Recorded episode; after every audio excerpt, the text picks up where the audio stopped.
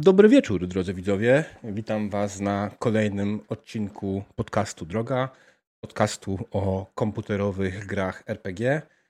I dzisiaj spotykamy się tego wspaniałego dnia 7 listopada, aby celebrować Mass Effecta i wszystko z nim związane.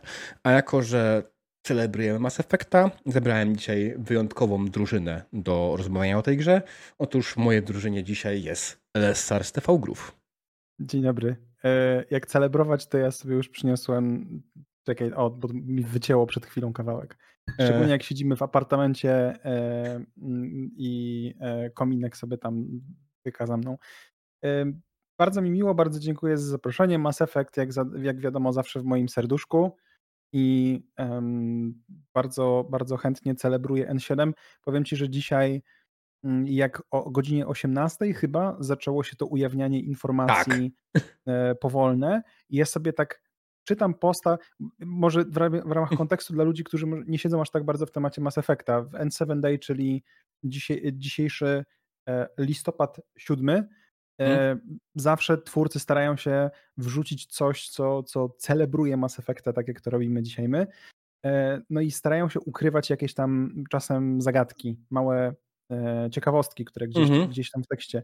I ja czytam sobie dzisiejszego posta od Mike'a Gamble, który mm, jest teraz, nie wiem, czy to jest game director e, teraz serii, czy, e, czy jak się ten człowiek W zasadzie nazywa? nazwali go właścicielem marki.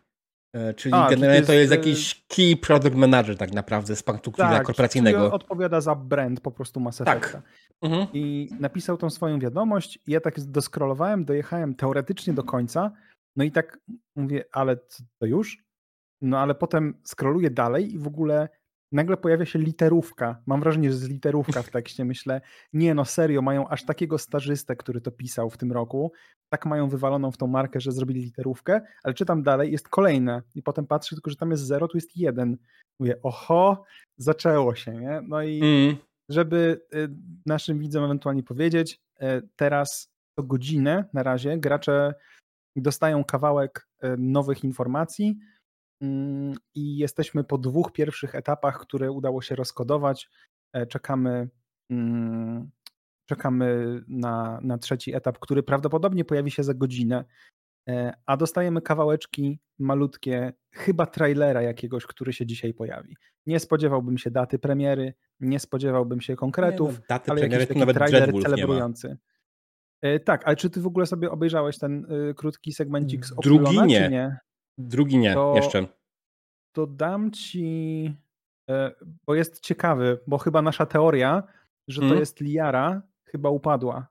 Mm, okej. Okay. E, Czekaj, może zaczniemy jednak, miał. zanim to zrobimy to, to wszystko, to ja myślę, że może przejdźmy jednak do takich standardowych rzeczy. E, Dobrze. Drogi czacie, nie, ja, ja rozumiem absolutnie, jesteśmy obydwoje fanami Mass Effecta, jaramy się strasznie, żeby nie było w tym momencie, ale e, drogi czacie, ja przypominam, że jesteście, jest, jesteście, jesteście też tutaj z nami jak najbardziej, więc jak najbardziej śmiało piszcie. Jak coś wy, wyczailiście, coś ciekawego, to piszcie, daj, dawajcie znać. Mm, dzisiejsze N7 to pierwszy raz, kiedy robię ten odcinek tego podcastu w dzień tego, tego, typu, ale myślę, że jak tylko się będzie fajnie podobało, to na pewno będzie to tra tradycja. Natomiast odskoczmy na chwilę do, od Mass Effecta, zróbmy sobie szybką rozgrywkę, której tak naprawdę nie potrzebujemy, bo jesteśmy już zajarani w tym, co tam się pojawia. I LSR-ze, powiedz mi, jakiego RPG ostatnio ogrywałeś? I coś o nim powiedz więcej. Ostatnio e, grałem w zasadzie w e, dwie gry RPG, to znaczy dwie, które faktycznie są gdzieś tam powiedzmy uznane za RPG. E, najświeższa to był Starfield. Mhm. E, to Starfield, który mm, przyznam pomimo może nie jakichś bardzo dużych oczekiwań, które miałem w stosunku do tej gry, mimo wszystko wciąż zdołał ich nie spełnić. Więc e, no to jest gra, która powiem tak, moim podsumowaniem, którego gdzieś tam użyłem w recenzji, to było, e, że to jest gra o eksploracji kosmosu, która nie daje mi sensownej eksploracji kosmosu. I e, to mnie straszliwie zawiodło. E, ja w ogóle jaram się trochę grami kosmicznymi właśnie przez Mass Effecta, ale pewnie gdzieś tam wrócimy do wątku, to, to nie będę się na razie rozgadywał mm na ten temat. Tak. Ale Starfield to jest jedno, druga rzecz to jest e, Baldur's Gate 3, które ogrywałem e, wcześniej i które generalnie w jakby klimacie RPGów jest dla mnie na razie absolutnie topowym doświadczeniem.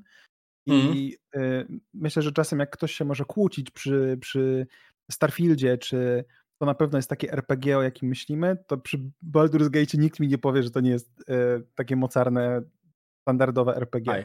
Także to są moje dwie gry. Będąc przy, przy Starfieldzie, jako że Starfield jest cholernie dla mnie podobną grą do Mass Effecta Andromedy.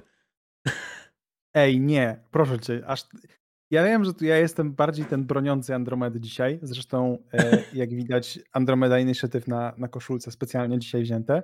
E, ale Dobrze, nie Team Mako. No, nie, nie szkaluj mi aż tak Andromedy. A tu nie chodzi o e, szkalowanie. Tu chodzi bardziej. porównując ją do Starfielda. Tu chodzi bardzo o jedną konkretną rzecz. Obydwie gry są o odkrywaniu życia na planetach. One nie są o eksploracji kosmosu tak naprawdę, tylko o eksploracji planet już w tym kosmosie. Planet, Ziemi, znaczy Boże, planet, księżycy i tym podobnych. To w Mass oczywiście zrobione jest to z jednej strony na mniejszą skalę, a z drugiej strony na większą skalę. Bo jest bardziej dokładnie, jest tego mniej, ale jest to robione o wiele bardziej dokładnie i robione bardziej sensownie, nie? No, też kilka lat e, dzieli te, te gry, bo tak. Andromeda to jest 2017, Starfield 2023 dużo się zmieniło i w technologii, i w jakichś tam pomysłach, ale jednak. Patrząc mnie... na Starfielda, to nie się dużo zmieniło w technologii. ale im się, im się niewiele zmieniło od, od tam, wiesz, Morrowinda. Nie, no to bym nie przesadzał w ten sposób. Ale. Znaczy, generalnie ja, mi jakoś ciężko jest porównać te dwie gry, ale z trochę różnych powodów. To znaczy, ja tam widzę bardzo dużo różnic, e, mhm. które, mm, które mi się wybijają, bo chociażby sam fakt, że w tym Starfieldzie no, latasz jak latasz, ale powiedzmy latasz tym statkiem i gdzieś tam sobie coś możesz robić. Mhm. Czego w Mass Effectie nigdy się nie robiło, chyba że uznasz za latanie statkiem e, trzymanie kursora i, i wiesz, przeciąganie po mapie. I Normandia, statku. który robi brrr. Do, jak to znaczy mówimy. I to uciekanie z, przed Reaperami w trójce na, mm. planszy. E, generalnie są, są, dwie rzeczy, których nie lubię w, e, w dwójce i w trójce. To znaczy po mm. jednej rzeczy w każdej. W dwójce nie lubię skanowania planet, nie znoszę tego, nienawidzę kompletnie. Mm -hmm. A w mhm. trójce tego uciekania przed Reaperami i tego e, latania tak, żeby na przykład ustawić się po lewej stronie okręgu i potem wejścia z powrotem, bo jak wejdziesz z powrotem, to cię wyrzuci po prawej stronie, a tam jest to, co musisz podnieść, bo zidentyfikowałeś coś, co, co jest blisko i to miejsca spawnu Reaperów. Nie znoszę tych dwóch elementów w grach. No i Mako w jedynce, no ale to jakby samo przez się rozumie, to nawet nie trzeba mówić. Mhm. Więc y, wydaje mi się, że jest na tyle dużo różnych y, elementów tych gier, które są tak bardzo od siebie właśnie no różne, jakby to inaczej ja, powiedzieć. Ja, jasne. Y, natomiast myślę, że tutaj nie chodziło mi o to porównanie, że te gry muszą być do siebie podobne, tylko chodzi o sam motyw. Koncept. Ruszenia w mhm. nieznanego mhm. i eksploracji i badania planet i badania życia na tych planetach i tak dalej. Tylko o to. To, że jak to te gry wykonują, to, to już jest osobna historia. To też nie do końca w ten sposób, bo jednak w Andromedzie masz ten taki cała idea Pathfinderów, cała idea tej eksploracji faktycznie nieznanego. To znaczy, trafiasz w miejsce, które ma być Twoim rajem, które masz odkryć i że to tam uda Ci się przeżyć. Versus y, Starfield, gdzie teoretycznie cała ta przestrzeń jest w jakiś sposób zbadana. Mhm. Mm, I dlatego lądowanie i skanowanie wszystkiego na tych planetach, to znaczy inaczej, nawet taki drobiazg jak gdybyśmy byli na planetach, które są już E, zasiedlone, albo planetach, które są blisko zasiedlonych planet, więc na pewno ktoś tam z łatwością był. I część tych rzeczy jest już poodkrywana. Okej, okay, spoko, dostalibyśmy mniej kredytów, czy tam cokolwiek się dostawało, ale mhm. żeby mieć takie poczucie, że, to, że nie badasz kompletnie nieznanego, tylko że jednak ktoś już gdzieś tutaj był. Ja bym nie miał nic przeciwko nawet takim drobiazgom, żeby, żeby coś takiego było. Z drugiej Ale... strony w Andromedzie masz to samo, tylko że tam nie byli ludzie, tylko inna cywilizacja. Jakaś stara, starożytna cywilizacja, której ruiny eksplorujesz. To prawda, ale bardzo ładne ruiny w Andromedzie były.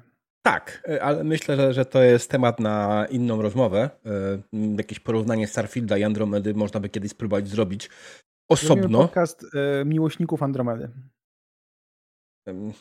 Ale nie wiem, czy jest sens robić podcast dla trzech osób. Oj tam, to nie, nie będzie aż tak źle. Mm, I wszystkie trzy osoby będą na podcaście. Eee, o może czekaj, widzę, że jest Team Mako, Team Hammerhead, a może być Team nic z tych? No nie, no musi być wybór. Między jedną a drugą opcją. To jest wiesz. Ale to czekaj, to jest jeszcze w, tym. E, to ja bym chciał być Team Nomad z Andromedy. Akurat sorry, ale pojazd z Andromedy nie, no jasne. był. Absolutnie był się zgadzam. Absolutnie się zgadzam. Nomad to ja odmawiam głosowania w ankiecie na Twitch. e, tak, ale, ale to, to prawda. E, wybór jest taki, jaki jest, bo, bo to jest nawiązanie oczywiście do najlepszego DLC, jakie powstało kiedykolwiek. E, w którym drużyna Sheparda dzieli się na dwie drużyny i to jest tylko dlatego w ten sposób. A to nazwy no wiadomo skąd są. E, natomiast jeśli chodzi o mnie, ja ostatnio grałem we wczesnym dostępie w Bestię. Polską bestię. Mm, a, od False Prophet studia. Tak. E, I co jest najzabawniejsze, co zwróciło uwagę moją na tą grę. Wcale nie to, że ma piękną grafikę, wcale nie to, że. Piękna jak nie ma grafiki, bo to jest zupełnie sprawa. Wcale nie, że ma jakąś grafikę fajną, czy że ma jakiś tam w ogóle ciekawy system, czy coś w tym stylu. Nie, w trailerze jest wykorzystana muzyka Batiuszki. Polskiego black metalowego zespołu, który dość lubię i jest generalnie na moich playlistach, więc stwierdziłem, a rzucę okiem, nie? I powiem okay. ci, że ten build wczesnego dostępu jest bardzo we wczesnym dostępie. No i e, bardzo. I chyba też jest bardzo małe zainteresowanie tą grą ogólnie. Mm, e, tak, znaczy nie się, dziwię że... się, bo nie wystarczy zrobić raz z znanym black metalowym zespołem, żeby ludzie na to zwrócili uwagę, tak? E... E, poczekaj, zobaczę sobie z ciekawości na Steam Steamie... Chartsach. A, e, ile ten? Beast, Beast ma aktualnie czterech graczy, e, a jednocześnie najwięcej grało 21 osób. No, no, niestety, taka jest rzeczywistość tworzenia gier, tak? Nawet jeśli dużo ludzi się zainteresowało, bardzo możliwe, e, że, że niestety sporo z tych ludzi, też, też ci ludzie, którzy dostali darmowe kody na tą grę, nie? E, ja jest też... taka duża szansa, bo, bo jednak pokazuje ci, jak ktoś jest online, to jest online, niezależnie czy tę grę kupił, czy nie. Mm. Inna sprawa, że ja o tej grze praktycznie nie słyszałem tak z punktu widzenia marketingowego stricte mhm. w ogóle. To znaczy był ten trailer Beasta na tak. IGN coś tam chyba. Mhm. To była, była ta impreza, którą, gdzie IGN pokazywał trailery, a poza tym e, temat jakby kompletnie zamieciony pod dywan. To, co kojarzę z Beasta, to rok temu na PGA ten, było, był Dodge Challenger chyba oklejony logiem Bista i to jest tyle. To jest moja świadomość marketingu tej gry. Okej. Okay. No, ja dowiedziałem się przez tam bez, bez bicia tak naprawdę o grze z Flasha z TV Groove. E, bo w Flashu TV Groove się pojawia informacja o grze i tak naprawdę wtedy, wtedy usłyszałem to. Trailer nie trafił nigdy wcześniej na mój radar. No i no zagrałem, tak? Rzuciłem okiem, zagrałem i, i najgorsze jest to, że tak naprawdę jakbym bardzo chciał polecić tą grę, bo ona ma fajny potencjał, ona ma ciekawe pomysły, ale mhm. to jest tak bardzo wczesno dostępny build, że tak naprawdę na początku najpierw przechodzisz jakiś tutorial, potem masz jakieś niepołączone z sobą scenki, a potem robisz misję, która w ogóle nie jest połączona z kacenką, która się przed chwilą odbyła na ekranie. Okej. Okay. Eee, no Powiem tak, e, przy grze pracował, ale nie doczekał wydania e, mój, e, nazwijmy to, trochę redakcyjny kolega, to znaczy współpracownik, Cruiser. E, I, ale on, on z tam z False Prophetów e, odszedł już jakiś czas temu, więc, mhm. więc pracował przy tej grze i tyle, tyle jakby tylko jestem w stanie powiedzieć, ale żadnych konkretów więcej. W każdym razie, y, wiadomo, zawsze fajnie kibicować polskim grom, przy czym absolutnie nie grałem w to jeszcze, y, może kiedyś sprawdzę, ale na razie za dużo jest gier, żeby... Jasne, ja tutaj nie mówię tylko pod kątem, że masz sprawdzić, tylko mówię pod kątem właśnie, że to nie, nie do końca jeszcze jest stan, który w ogóle można by komuś, szczerze mówiąc, polecić. I to jest najsmutniejsze, okay. to mogę powiedzieć o tej grze, nie? Pod tym, pod tym kątem.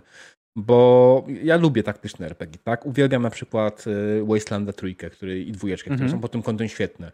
Ale, ale The Beast niestety no nie daje zbyt dużo. Jest, jest, są glicze graficzne, animacje czasami są takie chuj wie skąd, nie? Czasami, czasami po prostu y, tam teoretycznie zapowiadali, będą jakieś bardzo brutalne sekwencje, w których będzie można zabijać przeciwników. E, mhm. Nie widziałem żadnej za bardzo. Widziałem owszem latającą juchę, ale nie wyglądało to jakoś specjalnie brutalnie. Okej, okay, okej. Okay. Ale może dlatego, że wychowałem się na Mortal Kombat, dlatego dla mnie to nie wyglądało brutalnie i nie wiem. Może. Ja się zastanawiam, zupełna dygresja, jakim cudem filmiki z Mortal Kombat 1 w ogóle nie są E, nie są, demo, znaczy może nie tyle demonetyzowane, bo one pewnie nie są demonetyzowane w ogóle, mm. ale jakim cudem one w ogóle zostają na e, YouTubie przy tych wszystkich fatality, które są pokazywane. E, ja, ja się boję, jak mam wrzucić jakiegoś newsa do Flasha z Mortalem i muszę potem bardzo, ale to bardzo pilnować, żeby żadnego takiego fatality nie zostawić, tylko skroić gameplay do, znaczy skroić trailer do samego mm. gameplayu bitki. Bo No, to prawda. Znaczy wiesz, pamiętaj, że YouTube też ma tą śmieszną sekcję, że teoretycznie jest y, nie dla dzieci, które już y, nie jest jeszcze 18+, plus, ale dalej ale jest nie dla dzieci, tak? Znaczy, najśmieszniejsze przy YouTube jest to, że jak zaznaczasz, że coś jest nie dla dzieci, to to jest dobra informacja dla ciebie. W sensie. Mhm. Tak, bo e... dla dzieci tak naprawdę jesteś, nie możesz mieć włączonych komentarzy i tak dalej. Dokładnie. Czasem, e, notabene przy TV Filmy działy się absolutnie mm. dziwne sytuacje, w której na przykład puszczaliśmy film o Harrym Potterze albo e, typu bajki dla dzieci, które pokochali dorośli i nagle e, YouTube daje temu, że to jest dla dzieci i wyłącza komentarze jednocześnie. My tak, okay. no nie, to jest, to jest nie dla dzieci, zmieniam, edytuję, nie, dla dzieci znowu, nie? I przestawiam. To wiesz, ja mam tutaj lepsze, lepsze przeboje, bo niejednokrotnie y, pamiętam, jak nam y, YouTube y, sesję RPG, które robiłem, tak, wrzucał w kategoriach gry i przypisywał jakąś kompletnie z dupy grę. Typu, chyba nasza sesja Można. Mass Effecta była Minecraftem według niego. Wow, nice. Przeprowadzaliśmy jakieś wykopaliska w tej sesji, bo nie pamiętam. W pierwszej tak, tak były wykopaliska. Byliśmy na A, ten, w Protean, nie? Tak, tak, tak. Byliśmy było zabawne. Ostatecznie. E... tak, twist pierwszy na końcu. Moje pierwsze granie w RPG online w ogóle, w sensie w sesji RPG online. Mm. Piękne to było fajne. Ale właśnie, wracając do naszego Mass Effecta, do tematu dnia, do N7 Day, szybka e, notka historyczna o grach, jak ktoś by tutaj trafił przypadkiem i nie wiedział, kiedy wyszły Mass Effecty. Wydaje mi się, że to jest raczej dziwne, bo jak ktoś klikając w ten tytuł prawdopodobnie wie o co chodzi, a jak nie, to się dowie. Mass Effect to seria RPGów wydana przez BioWare, e, czyli tak naprawdę nie, wydana przez EA, e wyprodukowana przez BioWare. Pierwszy Mass Effect wyszedł w 2007 roku, drugi w 2010, trzeci w 2012, no i czwarty Mass Effect Andromeda w 2017 roku. Nie będziemy podać konkretnych dat, bo bez przesady też nie ma to aż takiego znaczenia. Natomiast są to gry, które mają już swoje lata i oczywiście e, legendarna edycja, remaster pierwszej trylogii e, Mass Effecta, który wyszedł w którym roku? Remaster trylogii Mass Effecta wyszedł w 21 w maju chyba. Maju. Tak, w maju na urodziny moje. No, idealnie. Nie, nie, dokładnie w dzień urodzin, ale ja zawsze się śmieję, że w, zawsze w maju jest jakaś fajna premiera i zawsze w maju dostanę jakąś fajną grę. Na przykład miałem w, w, bardzo, dwa razy miałem chyba w maju Wiedźminy, nie? A, no tak. Bo trójka była w 19 maja, jedynka była w październiku chyba wydawana akurat. Ale dwójka też była w maju albo pod koniec kwietnia. w maju. Okej, okay, okej. Okay. Mm. No. Więc absolutnie. Dobry, dobry termin. Tak. E, więc e, tak, e, jak najbardziej jest to oczywiście, jeśli chodzi o pierwszą trylogię, jest to trylogia opowiadająca o Shepardzie, który walczy o uratowanie galaktyki przed żniwiarzami mm, bądź Reaperami, jak to woli. Przepraszam, bo jak to opowiadasz, to ja sobie myślę, że to jest taka adaptacja wiejskiej legendy, bo masz pasterza, który, e, który chroni e, swojego otoczenia przed ludźmi, którzy szykują żniwa. Ale zdajesz sobie sprawę, czemu Shepard ma nazwisko Shepard? E, znaczy, nie, nigdy się nad tym nie zastanawiałem. Okej, okay, to, to ciekawostka roku. Otóż Shepard, nazwisko ma Shepard z bardzo prostego powodu. Otóż pierwszy amerykański, Amerykanin, który był w kosmosie, to Alan Shepard. A, to, to, to chyba gdzieś to kiedyś mogłem przeczytać, ale zupełnie wyrzuciłem mm. z głowy. Ja, ja akurat y, bardzo za to grzebałem, zwłaszcza, że miałem też okazję być y, w Kennedy Space Center i oglądać mm. różne memorabilia po, po Shepardzie, tym prawdziwym Shepardzie. E, o, i no to czyli, czyli Johnie Shepardzie. Alanie. Oj tam. Jane, jak już. Mail szef zawsze. E, ale tak, mów dalej, mów dalej. Um, tak, i, i ta, ta trylogia opowiada o, właśnie walce Sheparda i jego drużyny ze żniwierzami, których celem jest e, zniszczenie wszystkiego, całego inteligentnego życia po to, żeby potem wrócić w, w głębie kosmosu. W sumie nie, nie w głębi, tak, w głębie kosmosu, w głębie, tak, poza, poza granicę... Dark, dark Space'u, tak poza granicę drogi mlecznej tak naprawdę, bo to też jest zabawna sprawa, bo że cały ten proces opływa się tylko i wyłącznie w drodze mlecznej, nigdzie dalej. Słuchaj, no w 2007 roku, kiedy ta gra wyszła, ludzie stwierdzili, że nie ma nic poza drogą mleczną. Znaczy nie, wcale nie, ale po prostu uznajmy, że w grach dokładnie tak było. Mm, tak, ale, ale dokładnie tak było. To był pomysł scenarzystów, nie mieli pomysłu jeszcze, jak to rozwiązać, nie ma sprawy, nie będziemy się tego czepiać, nie?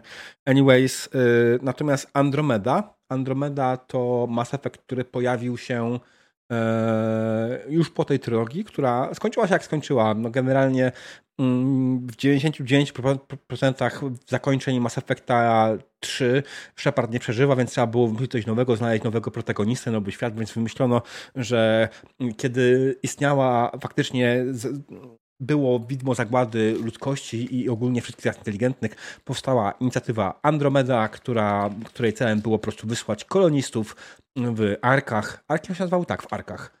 Tak, e, Arki to były. W Arkach e, do galaktyki Andromedy, aby tam e, po prostu założyć nowe kolonie i nową cywilizację. No i tak się na obecną chwilę przedstawia, przedstawiają gry. Można dodać też, że ewentualnie Mass Effect Andromeda z jednej strony był przyjęty ciepło, a z drugiej strony wcale. Nie, no. bo to jest niesamowite. Z tego, co czytałem, Mass Effect Andromeda sprzedał się najlepiej z wszystkich Mass Effectów. Wiesz co, nie dziwię się, bo to był też taki moment w mm, historii EA, gdzie, gdzie sprzedaż była ogromna. E, w sensie wielu rzeczy. Mieliśmy mhm. na przykład w 2015 roku e, pierwszego Battlefronta, który na marce jeszcze Star Warsów e, sprzedał porąbane liczby e, kopii. E, wcześniej mieliśmy od BioWare'u w 2014 roku, w październiku albo w listopadzie, mieliśmy Inkwizycję, która też mhm. jest mocarną marką i która sprzedała się świetnie. I Mam wrażenie, że Mass Effect to nie jest może marka, która w Polsce jakoś wyjątkowo mocno siedzi, ale to jest marka bardzo zachodnia. To jest taka. To sci-fi jest y, taki. Mam wrażenie, jest taki, takie romantyzowanie sci-fi na, na zachodzie, pod który ja się znaczy- podpinam od, od dłuższego czasu. To jest przede wszystkim e, Space Opera. No, no tak. I to wszystko jakby razem, ten okres, który był bardzo dobry po prostu, skumulował się w tym, że Andromeda, która miała też notabene bardzo dobrą kampanię marketingową, mhm. przyjęła się bardzo dobrze. Ona została zjechana przez graczy i, i to jest coś, co ja e, jakby punktuję do dzisiaj. E, na bazie złej decyzji EA e o udostępnieniu triala z fabuły. I to o udostępnieniu triala z fabuły, który się kończył w takim momencie, że gra jeszcze nie rozwinęła skrzydeł za bardzo i niewiele ci pokazała, a tutaj po drodze nałapało się trzy gify, które pokazywały, jak to brzydkie są tam twarze. I jak porównasz sobie w ogóle oceny na Nawet, Steamie... Zabawniej, twarze wcale nie były strasznie brzydkie w Andromedzie. One były parę momentów, kiedy po prostu się psuły, ale one ogólnie wyglądały lepiej niż w poprzednich e, częściach.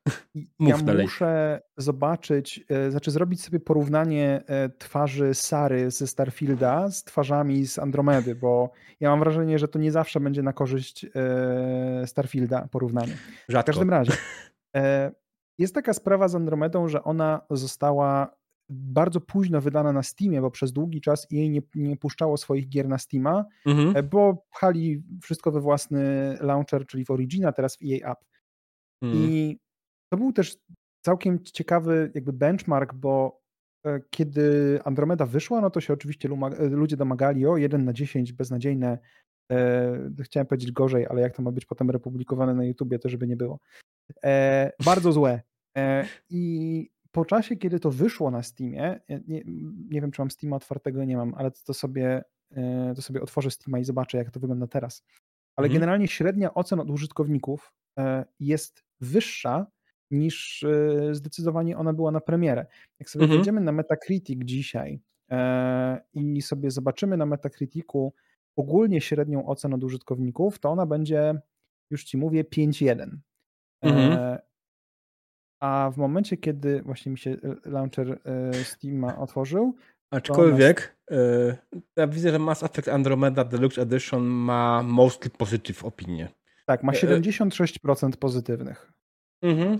Więc mimo wszystko, ja rozumiem, że to nie jest 9 na 10, nie? To, to jest coś, czego można by się spodziewać, ale to wciąż jest te 76 w porównaniu z 51, które, e, które mamy na Metacriticu i te pierwsze oceny były znacznie bardziej surowe niż te, które są teraz. Jak spojrzysz sobie na Legendary Edition, ono ma 91% na Steamie, więc wiadomo, mhm. różnica. Ale to nie jest tak zła gra, jaką ludzie ją e, e, malowali, nie, jak no, się brzydko słuchaj, mówi z angielska. Ja, ja, powiem ci tak, e, ja, ja mam dużo, dużo, ja mam dużo zarzutów wobec Andromedy, ale ogólnie finalnie cały czas uważam, że to jest naprawdę fajna gra i to jest naprawdę fajny, nawet, ma, nawet daje, to jest fajny Mass Effect. Ma swoje problemy, które nie, powinno, nie powinny tam pojawić się. Ma, ma generalnie problem z fabułą w porównaniu z tym, co dostaliśmy wcześniej niestety. Widać, że nad Mass Effectem Andromeda nie pracowała ta sama ekipa, która pracowała nad poprzednimi Mass Effectami tutaj quick note, sprawdzałem, tak było. Ekipa, która pracowała na Mass Effect, nad Mass Effectami poprzednimi, nad trylogią, została mhm. oddelegowana do tam, tram, tram, tram. Do Antema. no dokładnie, nie? Ja, którym fabuła była kompletnie niepotrzebna. Troszkę. Dam ci szybki update. E, kolejna, hmm. kolejny countdown jest. E, mhm. Hasło to jest Post Nebula i e, godzina post? 32. post myślnik Nebula i to jest godzina 32, więc e, trochę sobie poczekamy o 22 e, polskiego czasu dopiero. Mhm. Mm. Bardzo możliwe, że nie skończymy tego, że skończymy ten odcinek przed końcem tego odliczania mimo wszystko. Nie będziemy chyba dwóch godzin gadać. Jak zależy nam pójdzie gadanie, bo na razie zdążyliśmy w pół godziny powiedzieć o wszystkim, tylko nie o tym, co trzeba. Zakładam. Ale tak. widzę, że na, na razie w ogóle wszystkie nawiązania są do e, starych tytułów Mass Effecta, bo był Epsilon, e, a gdzieś tam była idea The Epsilon Effect. E, mhm. Oculon był, czy Oculon e, i też już to było i tam było Nebula Guardians of the Citadel, więc mhm. na razie nawiązują do starych tytułów w, tym, w tej całej zagadce dzisiejszej. Fajnie. Okej, okay, no zobaczymy, zobaczymy. Przy okazji, będąc przy okazji Andromedy i jej karty na Steamie, jest jeden kurator na Steamie, którego uwielbiam, którego followuję. Komandor Shepard? Tak, dokładnie. I jest to oczywiście nawiązanie do drugiej części gry, gdzie Komandor Shepard y, mógł na Citadeli dostać zniżki w każdym sklepie, dając zwykły, prosty endorsement, mówiąc hej, jestem Komandor Shepard, a to mój ulubiony sklep na Citadeli. No więc Komandor Shepard, kurator na Steamie, dokładnie to samo robi z każdymi grami każda gra na Steamie dostaje od niego recenzję, którą, o której on wie, dostaje od niego recenzję, yy, ja nazywa się Commando Shepard, a to moja ulubiona gra na Steamie. Natomiast Andromeda, jeśli chodzi o, kurator, o komandora Sheparda kuratora, ma rekomendację not recommended i tekst not even I can recommend this one.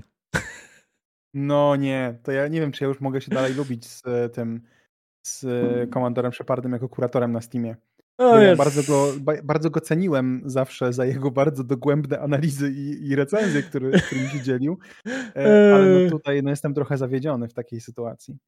No rozumiem, ale wydaje mi się, że, że e, absolutnie e, jestem w stanie zrozumieć.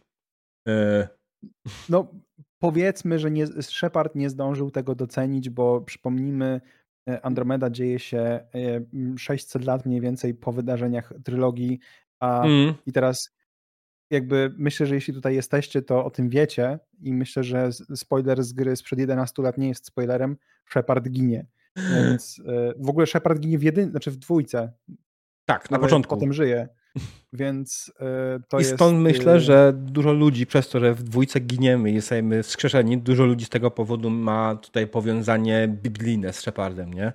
Bo zginął, zmartwychwstał, pasterz, Bóg, Jezus, pasterz, mm, to się, to się jakoś łączy, mm, ale... Powiem ci, że takie powiązania, ja się nauczyłem takich rzeczy nie odrzucać, ale z, z, w trochę innym e, miejscu, to znaczy bardzo dawno temu, e, kiedy fora dyskusyjne jeszcze były e, rzeczą, gdzie się faktycznie dokonywało rozmów mhm. między ludźmi, e, siedziałem na youtubeforums.com. To było polskie forum fanów YouTube. I ktoś wyrzucił interpretację tekstu pod piosenki, które, które się nazywa Magnificent i że to jest w ogóle o religii i wychwalanie postaci religijnych, już nie pamiętam teraz, co chodziło. I ja tak mówię, no, no nie, no w sensie jak to? Rockmeni śpiewają o religii, no z, dupy jakieś e, tłumaczenie. Ale potem, jak się na to spojrzy, to w zasadzie to nawet nie jest jakoś głęboko ukryte. Tam te rzeczy są. I chodzi o inspiracje, jakieś takie nawet wątki religijne w miejscach, których byś się ich nie spodziewał. Mhm. One są. I dlatego jak, wiesz, gdzieś tutaj mamy e, Właśnie też widzę, e, Greywolf zauważa, że, że projekt Łazarz tak. właśnie ca całe te wątki. Inspiracja biblijna jest prawdopodobnie gdzieś jakimś początkowym ziarenkiem, które wykiełkowało potem w pomysły, które, które gdzieś tam te wątki napędzały. Także mhm. ja nie odrzucam takich, e, takich interpretacji, zresztą w ogóle wszelkie interpretacje, jeśli mają jakieś e, swoje podstawy, są fajne, nawet jeśli nie są do końca prawdziwe. Ja lubię takie rozkminy po prostu. Tak. Myślę, że absolutnie e, to, to prawda i ma to sens. To, to też jest inna sprawa, że wydaje mi się, że choć nie jakby chcieli nam wmówić, to twórcy Mass Effecta nie mieli jeszcze w momencie tworzenia jedynki planu na całą trylogię. Bo no to na pewno. To jest widoczne e, w wielu miejscach. Te rzeczy się nie zgadzają do końca z sobą. Right? E, to tak, tam są pewne rzeczy, które się, jak to się brzydko też mówi, retkonuje, czyli wycofujesz mm. się z nich e, i, i, zmieniasz. Tam ja, ja, nie siedzę aż tak, to znaczy kiedyś w tym siedziałem, a, a teraz jestem już bardzo nie na bieżąco, mm. ale były gdzieś te wszystkie historie, że e, oryginalna idea na, na fabułę Mass Effecta 3 miała e, cały czas dotyczyć, dotyczyć tego Dark Space'a e, i, i, i, wynikać z tego, po czym wycofano się z tego na rzecz zupełnie innej historii. To znaczy, że w jedynce masz gdzieś te sugestie, a potem porzucono ten pomysł i jakby wszystko poszło w tym, w tym aktualnym kierunku, w którym ostatecznie się znalazło. I ja nie mam z tym problemu ogólnie. To znaczy uważam, że to jest proces twórczy i możesz sobie założyć pewne ramy idei, które, które się dzieją, ale na, na tak długim procesie tworzenia, bo jeśli gra wyszła w 2007 roku, pewnie są jakieś oficjalne informacje, kiedy zaczęto nad nią pracę, ale zakładam, że to są to jest sam początek 2000 y, lat to jest typu bliżej, nie wiem, 2002-2003, kiedy powstały jakieś konkretne prototypy. I, I założono sobie pewnie, no dobra, tutaj robimy taką historię, chcemy z tego zrobić trzy części, jeśli się uda, i pewnie w trzeciej części zrobimy kulminację, w której dojdzie do, do starcia ze żniwiarzami, bo coś tam się stanie. No spoko, ale po drodze miałeś 10, no w zasadzie jeśli założymy, że w 2002 na przykład zaczęli, to miałeś y, no 10 lat dokładnie mhm. Y, rozwoju y, tych gier, gdzie po prostu nagle się okazało, nie no, pewne pomysły są lepsze. Czy one są lepsze, czy gorsze, to już jest potem dyskusyjne, ale aktualny skład uznał, że one są, e, są ciekawsze. Więc, albo e, no łatwiejsze w realizacji. Albo, albo, bo, bo na przykład pewne rzeczy się mogły nie, spijać, nie spinać logicznie, albo nawet nie tyle same w sobie mogły być nielogiczne, co właśnie nie komponować się z resztą świata, która została stworzona. Mm. Także no. ja tam akurat uważam, że proces twórczy jako, jako taka iteracja jest ok, tak długo, jak się ostateczny produkt po prostu broni. Jasne. Tutaj Grey Wolf też ładnie zauważa, że lore w Mass Effect się nie zgadza, ale to chyba nie jest tak widoczne jak w Star Warsach czy Warhammerze. I to prawda. Hmm. Są, są uniwersa, które są o wiele bardziej dziurawe i, i Mass Effect pod tym kątem ma tyle dobrze, że tak naprawdę to są cztery gry, parę, parę książek, parę komiksów, parę animacji i tyle, nie? I te animacje też tak naprawdę nie są jakoś bardzo rozbudowujące uniwersum. Um, tylko raczej to... trzymające się tego, co już było. To prawda. Ja nie wiem, jak jest w przypadku Warhammera, bo Warhammer mnie nigdy nie interesował, ale Star Warsy ucierpiały w pewnym sensie na tym, że całe to Expanded Universe, e, każdy mógł napisać książkę. W sensie, to, to, jest trochę właśnie no, tak jak pewnie dzisiaj z licencją Warhammera. A chcesz napisać coś w Warhammerze, znaczy stworzyć grę? Masz. I ze Star mhm. Warsami kiedyś tak było, że każdy sobie coś napisał w Star Warsach i tyle. Więc fakt, że Disney powiedzmy usunął cały ten kanon, a sobie teraz wybiera z tego elementy, które były spoko, które się ludziom podobały i wkłada w ten faktyczny kanon, mi to, mi to, mi to pasuje, bo tam był taki burdel, tam się tak ze sobą nic nie zgadzało, ale to jest trochę jak w komiksach ogólnie tych o znanych bohaterach. Jak kiedyś, to był mój problem, jak chciałem wejść w komiksy. Zapytałem mm. e, chyba Arasza, e, od czego mam zacząć e, czytać, jakbym sobie chciał poczytać komiksy o Flashu? Gdzie jest początek Flasha? A mówi, jaki początek Flasha? A mówi, no, no nie wiem, no wiesz, ta, taka historia, gdzie faktycznie dowiem wszystkiego. On mówi, no to masz pewnie 14 wersji jego origin story, masz w ogóle czterech Flashów, którzy mieli swoje rany komiksowe, coś tam, coś tam. Ja mówię, to, to, ja nie chcę, to ja jakby ja dziękuję, to ja nie będę czytał komiksów, bo, bo ja wolę jednak jedną spójną historię. E, ja bym zaczął od Barego Allena i od Flashpoint Paradoksu. Ale widzisz, znowu Flashpoint, bo ja potem się gdzieś tam trochę doedukowałem mm. w temacie. Tak. Flashpoint, który jest w ogóle wydarzeniem, który się dzieje już po wielu rzeczach, nie? Tak, tak, tak, Więc... jak najbardziej. A zarazem resetuje wszystko.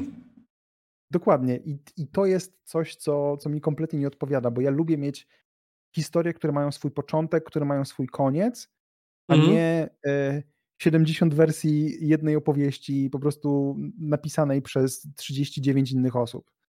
Jasne. No tutaj pod tym kątem Mass Effect na szczęście sobie daje radę bezproblemowo. E, chociaż zabawne jest to właśnie, że ja tutaj też znowu widzę też taką trochę alegorię, e, jeśli chodzi o Mass Effecta Andromedę. To, że odesłano mhm. do niego nową grupę scenarzystów, młodych, początkujących, którzy tak naprawdę nie mieli na koncie jeszcze żadnego większego dzieła i masz takie kompletne odcięcie się od tych wszystkich starych dziadów, tylko dostajesz młodego, świeżego, który dopiero się uczy i tak dalej, nie? E, który będzie wytaczał nowe szlaki i tak dalej. I ja myślę, że to było trochę życzeniowe e, myślenie tych scenarzystów, jak wygląda ich praca. E. Wiesz co, pewnie tak, ale to ma zastosowanie w życiu w, w wielu momentach. To znaczy, w pewnym sensie e, nawet takie rzeczy jak e, z własnego życia. Zmiana zespołu TV gry, który pracuje, nie? Po prostu odchodzą weterani i nagle mamy też przyciągamy, przy, zatrudniamy nowe osoby i robimy rzeczy. Mhm. I to jest takie jakby idea jest trochę ta sama, nie? Ja mhm. jakby jestem za tym, żeby dać młodym ludziom, znaczy młodym, to nie zawsze muszą być młodzi ludzie, ale tak, tak, tak. komuś z młodszej ekipy dać się wykazać. No, czy uniesie i czy da radę, no to, to się okaże, nie? ale niech to dowiedzie swoimi mm, jakimiś działaniami, a nie e, ten. Mike Gamble zresztą, który w e, BioWare, no, musiałbym na jakiegoś LinkedIna spojrzeć. E, Mike Gamble, LinkedIn, zobaczmy. Potem Właśnie jak na LinkedIna wchodzi, to, e, to potem się wyświetla, że się było na jego tym. On w eee. BioWare siedzi, e, czekaj, tu jest jako producent.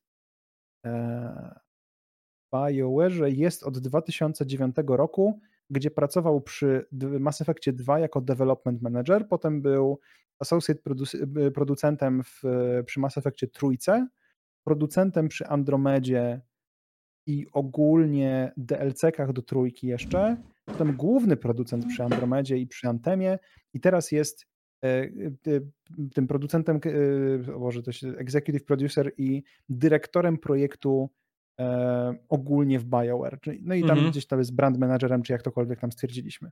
Tak, Więc tak, tak. Gość to nie jest powiedzmy korowo z tej takiej bardzo starej ekipy, bo rzeczy, które on robił przy dwójce jeszcze, no development manager, no to jest raczej gość, który upewniał się, że, że proces developmentu idzie, a nie, że nie, nie kodował tę grę sam nie pisał tej fabuły. Nie? Powiedzmy, mhm. gdzieś tam od trójki miał właściwe, właściwy wpływ na ogólny wygląd tego wszystkiego.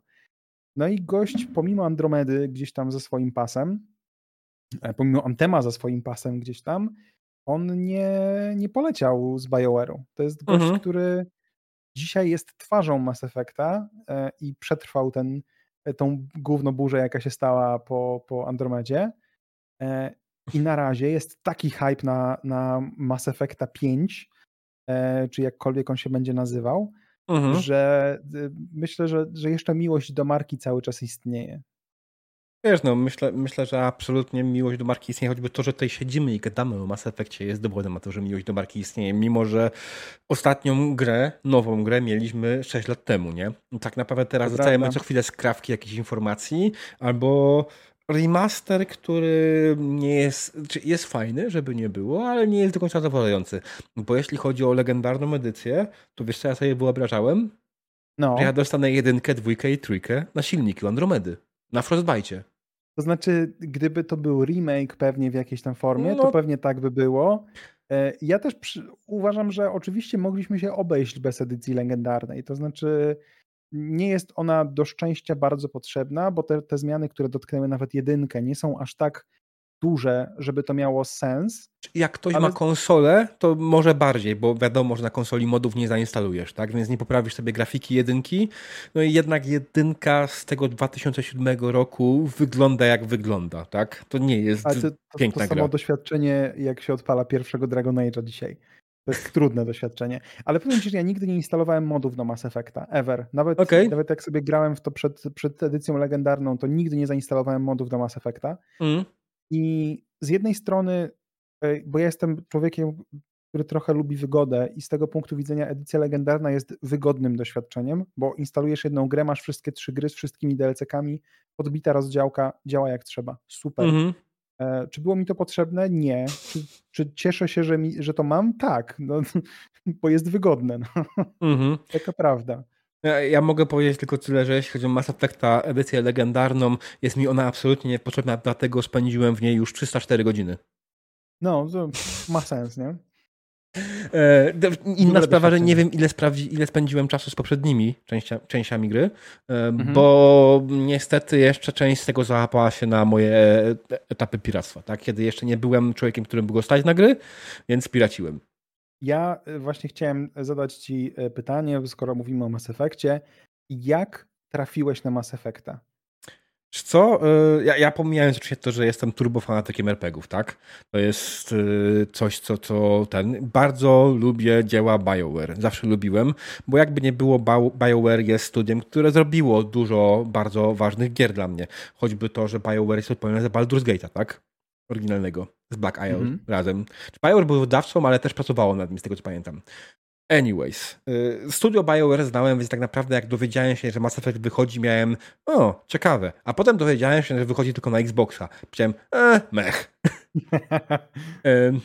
potem faktycznie z czasem pojawiła się informacja, że y, gra jest dobra i okazuje się, że wyjdzie na PC. Więc jak tylko wyszła na PC, zainstalowałem, ściągnąłem tego pirata, jako niestety, niestety jeszcze osoba, której nie było stać na gry, więc wspiraciłem, tak? I zagrałem w pierwszego Mass Effecta, byłem oczarowany. Zwłaszcza, że jeśli chodzi o BioWare, BioWare wcześniej robiło Kotory, nie? E, tak, 2004 chyba to był pierwszy Kotor. I ja, jeśli chodzi o Kotora, byłem bardzo zawiedziony, bo Kotor, Kotor mi nie podszedł, nie? Mhm. E, ale to jest też, też wynika z tego, że aż tak dużym fanem Gwiezdnych Wojen nie jestem, jak mi się wydawało i pewne motywy z Kotorami po prostu odrzuciły. I śmiałem się, że e, Mass Effect powstał dlatego, że BioWare stracił prawa do Kotora, do, do Star Warsów i to wyszło strasznie dobrze w tej grze. Ale pomyśl, eee... masz uniwersum, w którym masz kosmicznych magów. No. Czyli biotyków. No. Jest generalnie, są wielkie imperia, jest setki planet, tak? E, no to, to podobieństwo do Star Warsów, myślę, że nie ma mo możliwości, żeby twórcy Mass Effecta nie inspirowali się nawet z Gwiezdnymi Wojnami, tak? To jest po prostu nierealne.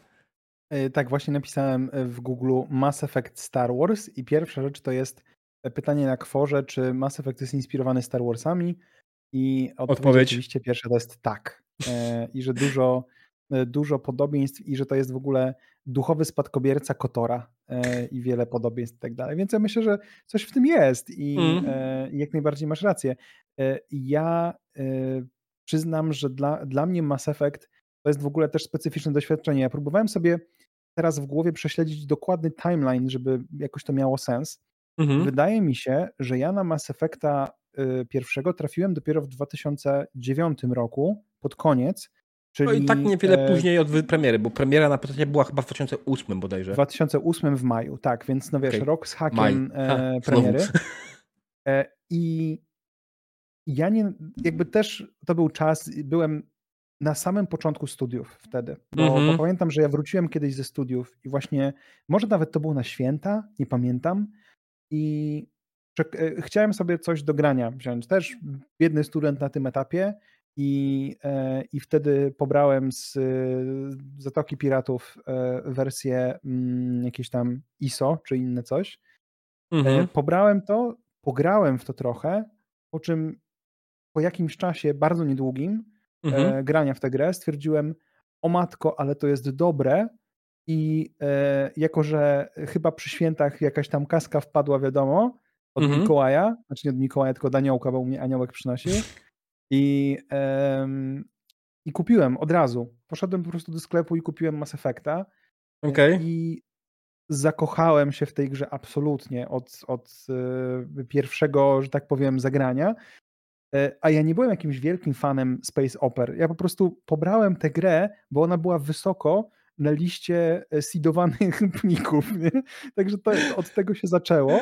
E, po czym, tak jakby jeszcze łącząc te historie, bo one są w miarę blisko siebie, przy Mass Effectie dwójce e, miałem dla mnie po prostu absolutnie śmieszną historię, bo to był jeszcze czas, kiedy gry w Polsce były wydawane później niż na świecie. To znaczy, tu chodziło o trzydniowe opóźnienie względem daty premiery światowej, dwu albo trzydniowe.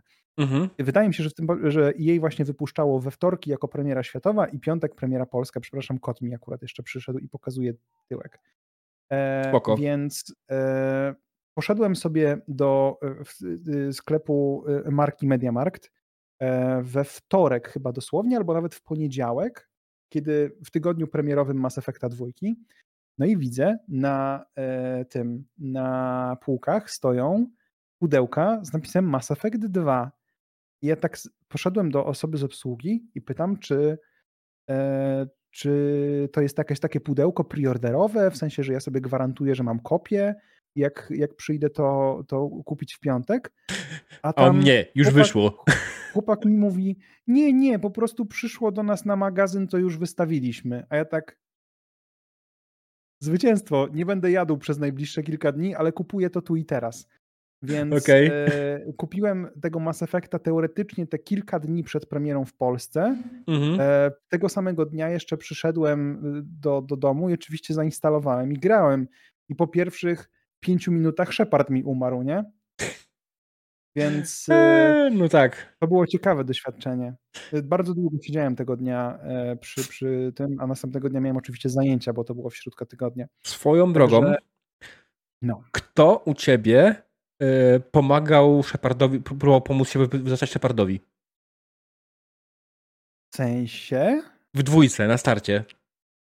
Yy, Liara, zawsze. Czyli zawsze romansujesz z Liarą. Zawsze romansuję z Liarą. Jakby nie ma innej opcji w tej grze. Jest. E, nie, nie, nie, nie, nie, nie, nie ma innej opcji. Jest, jest, jest lepsza. opcja romansowa, jaka istnieje. Jak mi powiesz, że Tali, to ci powiem e, super, ale nie. E, nie, moja odpowiedź brzmi Garus. No dobra, bo ty grasz femszepem, znaczy femszepką. E, tak. To e, wtedy tak. Wiesz co, grał... odkryłem ostatnio właśnie romans z Garusem i dopiero ostatnio odkryłem. Jak przeszedłem tą grę setki razy, tak? Oczywiście taki to jest figure of speech, tak? Ale przeszedłem naprawdę dużo no. razy. Dopiero ostatnio zagrałem pierwszy raz femszepem, bo jak wiadomo, mm. w Mass Effecta gra się tylko po to, żeby powtarzać dokładnie te same wybory kolejny raz z rzędu. Oczywiście. E, więc udało mi się wyłamać z tego schematu i w, zagrałem Femshepem, robiłem romans z Garusem i o ile rozumiem, że, że Jara w jakiś sposób tam romans jest ok dla ciebie niej, to jeśli chodzi o Garusa, Garus jest najlepszą postacią w Mass Effectie dla mnie. Tak? Ależ oczywiście, to, to bez wątpienia. Powiem tak, raz zacząłem grać e, Jennifer Shepard, mhm. e, bo, bo sorry, ja wiem, że Jane Shepard, ale Jennifer Hale, więc raz zacząłem nią grać i oczywiście moją, moją ideą było od razu, będę romansował Garusa, no bo sorry, ale jak mam z tym romansować Garusa, to romansuję Garusa. No, tylko jako, później że... pojawił problem, bo w jedynce się nie da. Eee, możliwe, nie pamiętam nawet. Bo, nie bo... da się, dopiero od dwójki. Może. Eee, w sensie wierzę ci. Mm. Ale dla mnie to jednak Liara zawsze była tą e, towarzyszką, bo ja zawsze grałem facetem Shepardem. Mm. E, i, I to był mój pierwszy wybór i od tego czasu, jak przechodziłem tę trylogię 7 czy 8 razy całą, za każdym razem zawsze romansowałem z Eliarą, więc e, Rozumiem. Nie, nie, jestem w stanie przechodzić inaczej. Ale to jest dokładnie się śmieję z moją żoną, że Mass Effect polega na tym, że bierzesz grę, którą przeszedłeś już kilkanaście razy, masz różne wybory, chociażby już i delikatnie inny dialog tak naprawdę, bo aż tak wielkiego wpływu te wybory nie mają. I tak wybierasz dokładnie to samo. Oczywiście. Za każdym razem. To, to teraz pytanie e, oceniające charakter. Mm. W trójce, jak strzelasz do butelek z garusem, to e, trafiasz, czy, czy celowo e, nie trafiasz w butelkę? Trafiam. Jak tak można? Garus musi wygrać. E, wiesz, e, rozumiem, ale dla mnie on powinien wygrać zupełnie bez e, ingerencji mojej, tak czy siak, nie? To jest trochę takie głupie, że pozwalam mu wygrać. Like, come on, to jest Garus Wakarian. Najlepszy kurwa snajper w okolicy, tak? Archanioł tak, jebany. Ale ja pozwalam mu wygrać, bo ja wiem, że to jest zakodowane tak, że to gracz musi wygrać, bo musi być lepszy od wszystkich towarzyszy. A ja się z tym nie zgadzam. Ja uważam, że to Garus powinien wygrać, więc daję mu wygrać. Okej, okay, fair. Co jest inna sprawa, to też absolutnie nic nie zmienia praktycznie w całej grze. Dialog Oczywiście, się delikatnie różni. Nie Naprawdę tylko e, delikatnie się różni ten dialog później, nie? Jak pozwolisz mu tak, wygrać. Są, to, są, to są drobiazgi, ale to jest tak samo jak, e, jak sytuacje z reporterką, e, której możesz przylutować w jedynce, możesz przylutować w dwójce, po czym ona się w trójce zasłania, to i możesz przylutować drugą reakcją. I to mm. są takie to są takie historyjki drobne, które w ogóle się, wiesz, prze, przeprowadzają przez, przez całą e, grę. Tam jest tak wiele drobiazgów pozostawionych e, w, w takich narracjach zupełnie pobocznych, które, które się dzieją. No jest ten wątek chyba Kroganina i Asari. E, nie pamiętam, czy on się w jedynce zaczyna, czy w dwójce. I gdzieś tam w Na pewno w dwójce. się okazuje.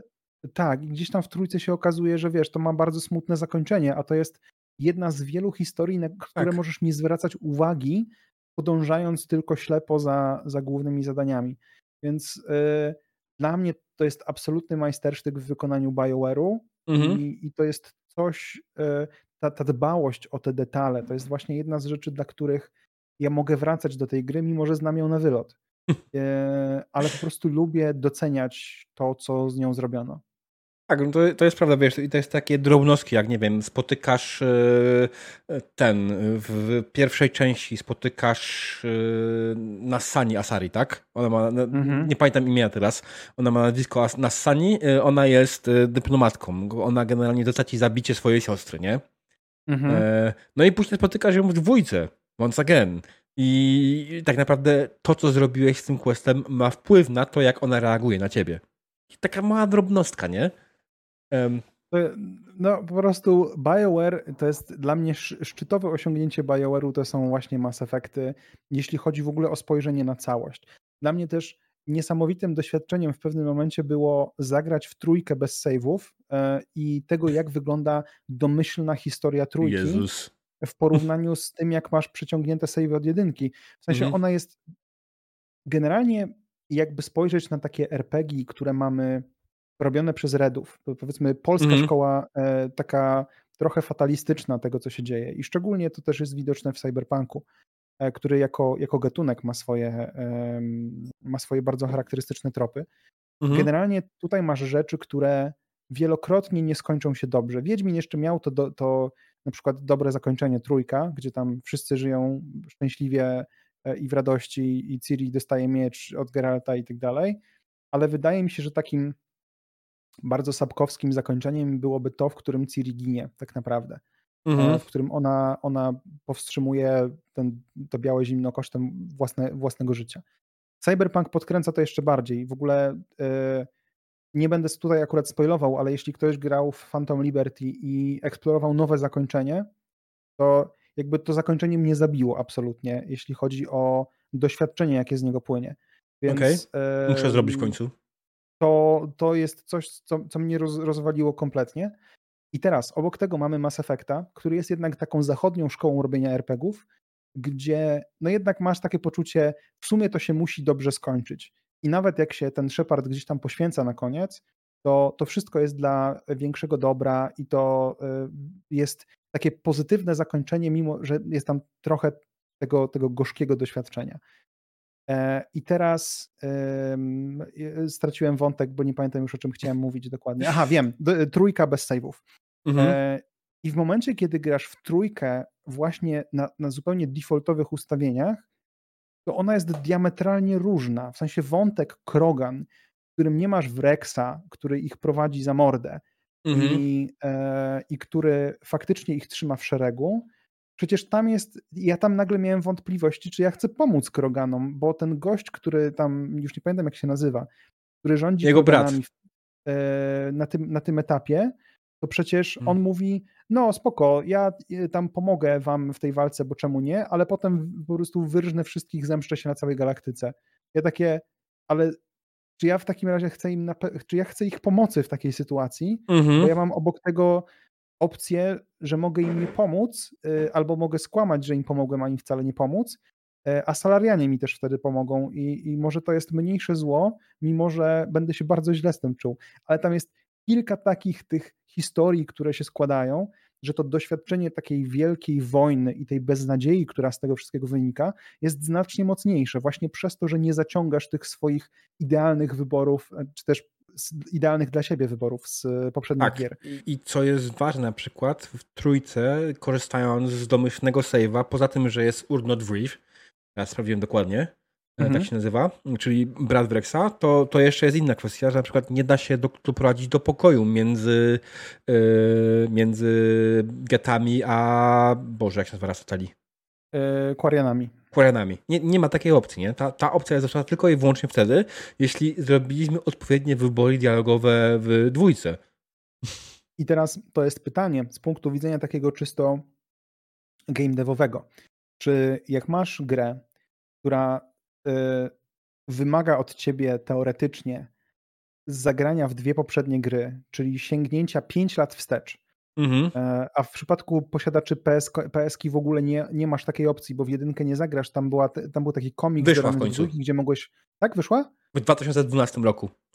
O, okej, okay. no to jakby na czas. Ile lat, nie?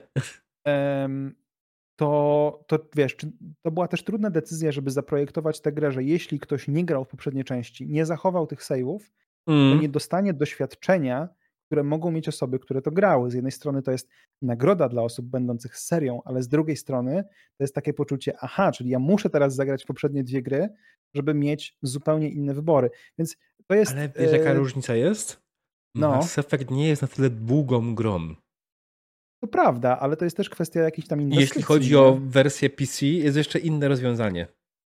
Otóż możesz sobie po prostu ściągnąć odpowiedniego save'a internetu. E, to prawda. I w pewnym momencie. Na konsoli też jest to możliwe w teorii, bo możesz, możesz, możesz tego save'a faktycznie też znaleźć i go załadować na konsolę. Tylko to jest trochę bardziej skomplikowane już dla konsolowca, nie? No bo trzeba, trzeba samemu dostać się do plików i samemu, samemu wiedzieć, gdzie to wrzucić. To jest wyższa szkoła jazdy, ale no, generalnie to jest, to jest, oczywiście jak najbardziej zgadzam się z tym, że to jest z punktu widzenia takiego designu gry, to nie jest to, to, to do końca najbardziej optymalne rozwiązanie, ale z drugiej strony, jako że jestem osobą, która czerpie dziką radość z tego, że mogę przenosić swoje savey do kolejnej części, to jest dla mnie absolutnie zajebiste. Co prawda, prawda. śmieszy mnie to, że za każdym razem mam praktycznie zerowaną postać. to prawda, ale to jest, to jest y, coś, czego nie wiem, nie da się przeskoczyć, mm. bo nawet jak wiesz, dzisiaj gry typu Spider-Man wychodzą i E, jest dwójka i zaczynasz od pierwszego poziomu znowu, mimo że mm, zachowałeś część umiejętności, które były mm. odblokowywalne w jedynce, to jednak nie wszystkie znowu. E, no i zaczynasz na pierwszym poziomie. No ale mm. można zrobić tak, albo można ci dać na początek dokokszoną postać, która w pierwsze i pół godziny dostaje amnezji, i znaczy, po tym jak ma amnezję, to musi od zera zaczynać. No. Żeby nie było, jeśli chodzi o Mass Effecta trójkę, to akurat tam import postaci z dwójki wydaje mi się, że przynosi bardzo dużo levelu. Yy, tak, tam, tam był jakiś taki e, przelicznik, powiedzmy. Tam mm. też w ogóle finanse, znaczy kredyty się dostawało tak. za, za to, że się prze, przenosiło. To było spoko i ja sobie bardzo cenię, bo ja też lubiłem przenosić, ale pamiętam, była taka sytuacja, że miałem ochotę sobie zagrać chyba w Mass Effecta trójkę albo w, albo w dwójkę. Mhm. Nie miałem dostępu do mojej płytowej wersji jedynki um, bo miałem ją w Bielsku, a ja byłem wtedy na studiach w Poznaniu. Mhm. I y, znalazłem sobie stronę, która po prostu była postawiona, dedykowana do tego, że zawierała save z Mass Effecta tak, z różnymi wariantami e, decyzji podjętych. Tak, i, I to jest w ogóle cała masa. i wrzucić. Tak, to, to, jest, to jest super. Chociaż e, wciąż dla mnie ideałem, jeśli chodzi o BioWare pod tym względem, jest Dragon Age Keep do, zrobiony do Inkwizycji, gdzie mogłeś zaimportować swoje savey i przejrzeć wszystkie swoje wybory, które mogły mieć wpływ na cokolwiek w Inkwizycji mm, i ewentualnie je dostosować, jeśli chcesz.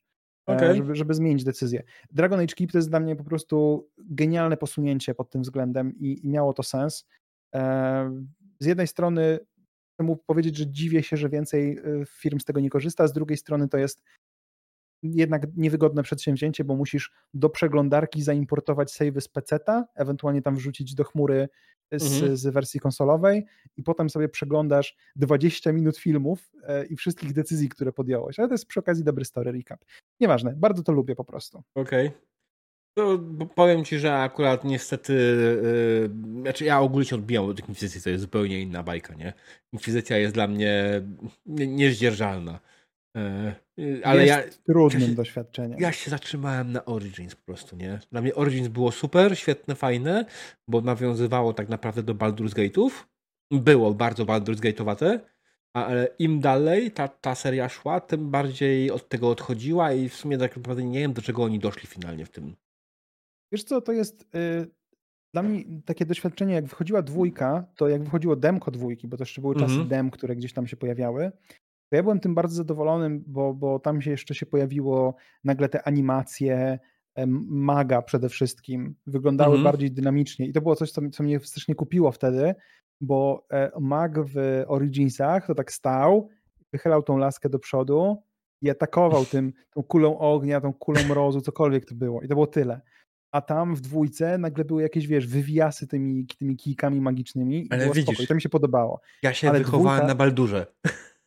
No ja wiem, ale wiesz, potem dwójka jako taka trochę mnie zawiodła, mimo wszystko, a trójka, i, i, czyli Inkwizycja, tu miałem dziwne doświadczenie, bo jak grałem w nią po raz pierwszy na premierę, mm -hmm. bo mhm. sobie kupiłem na premierę, to um, po 36 godzinach, jeśli ktoś grał w Dragon Age, to będzie wiedział, o czym mówię, po 36 godzinach skończyłem bal w Orlej, gdzie to, to jest dość już bardzo daleko w fabule, ale doszedłem, no i pewnie, nie wiem, skończyłbym tę grę mając jakieś 45-50, czyli to nie jest maksowanie tej gry w ogóle, bo ja mhm. nie lubiłem tej gry maksować od samego początku, bo tam było masę bezsensownego zbierania rzeczy na mapach.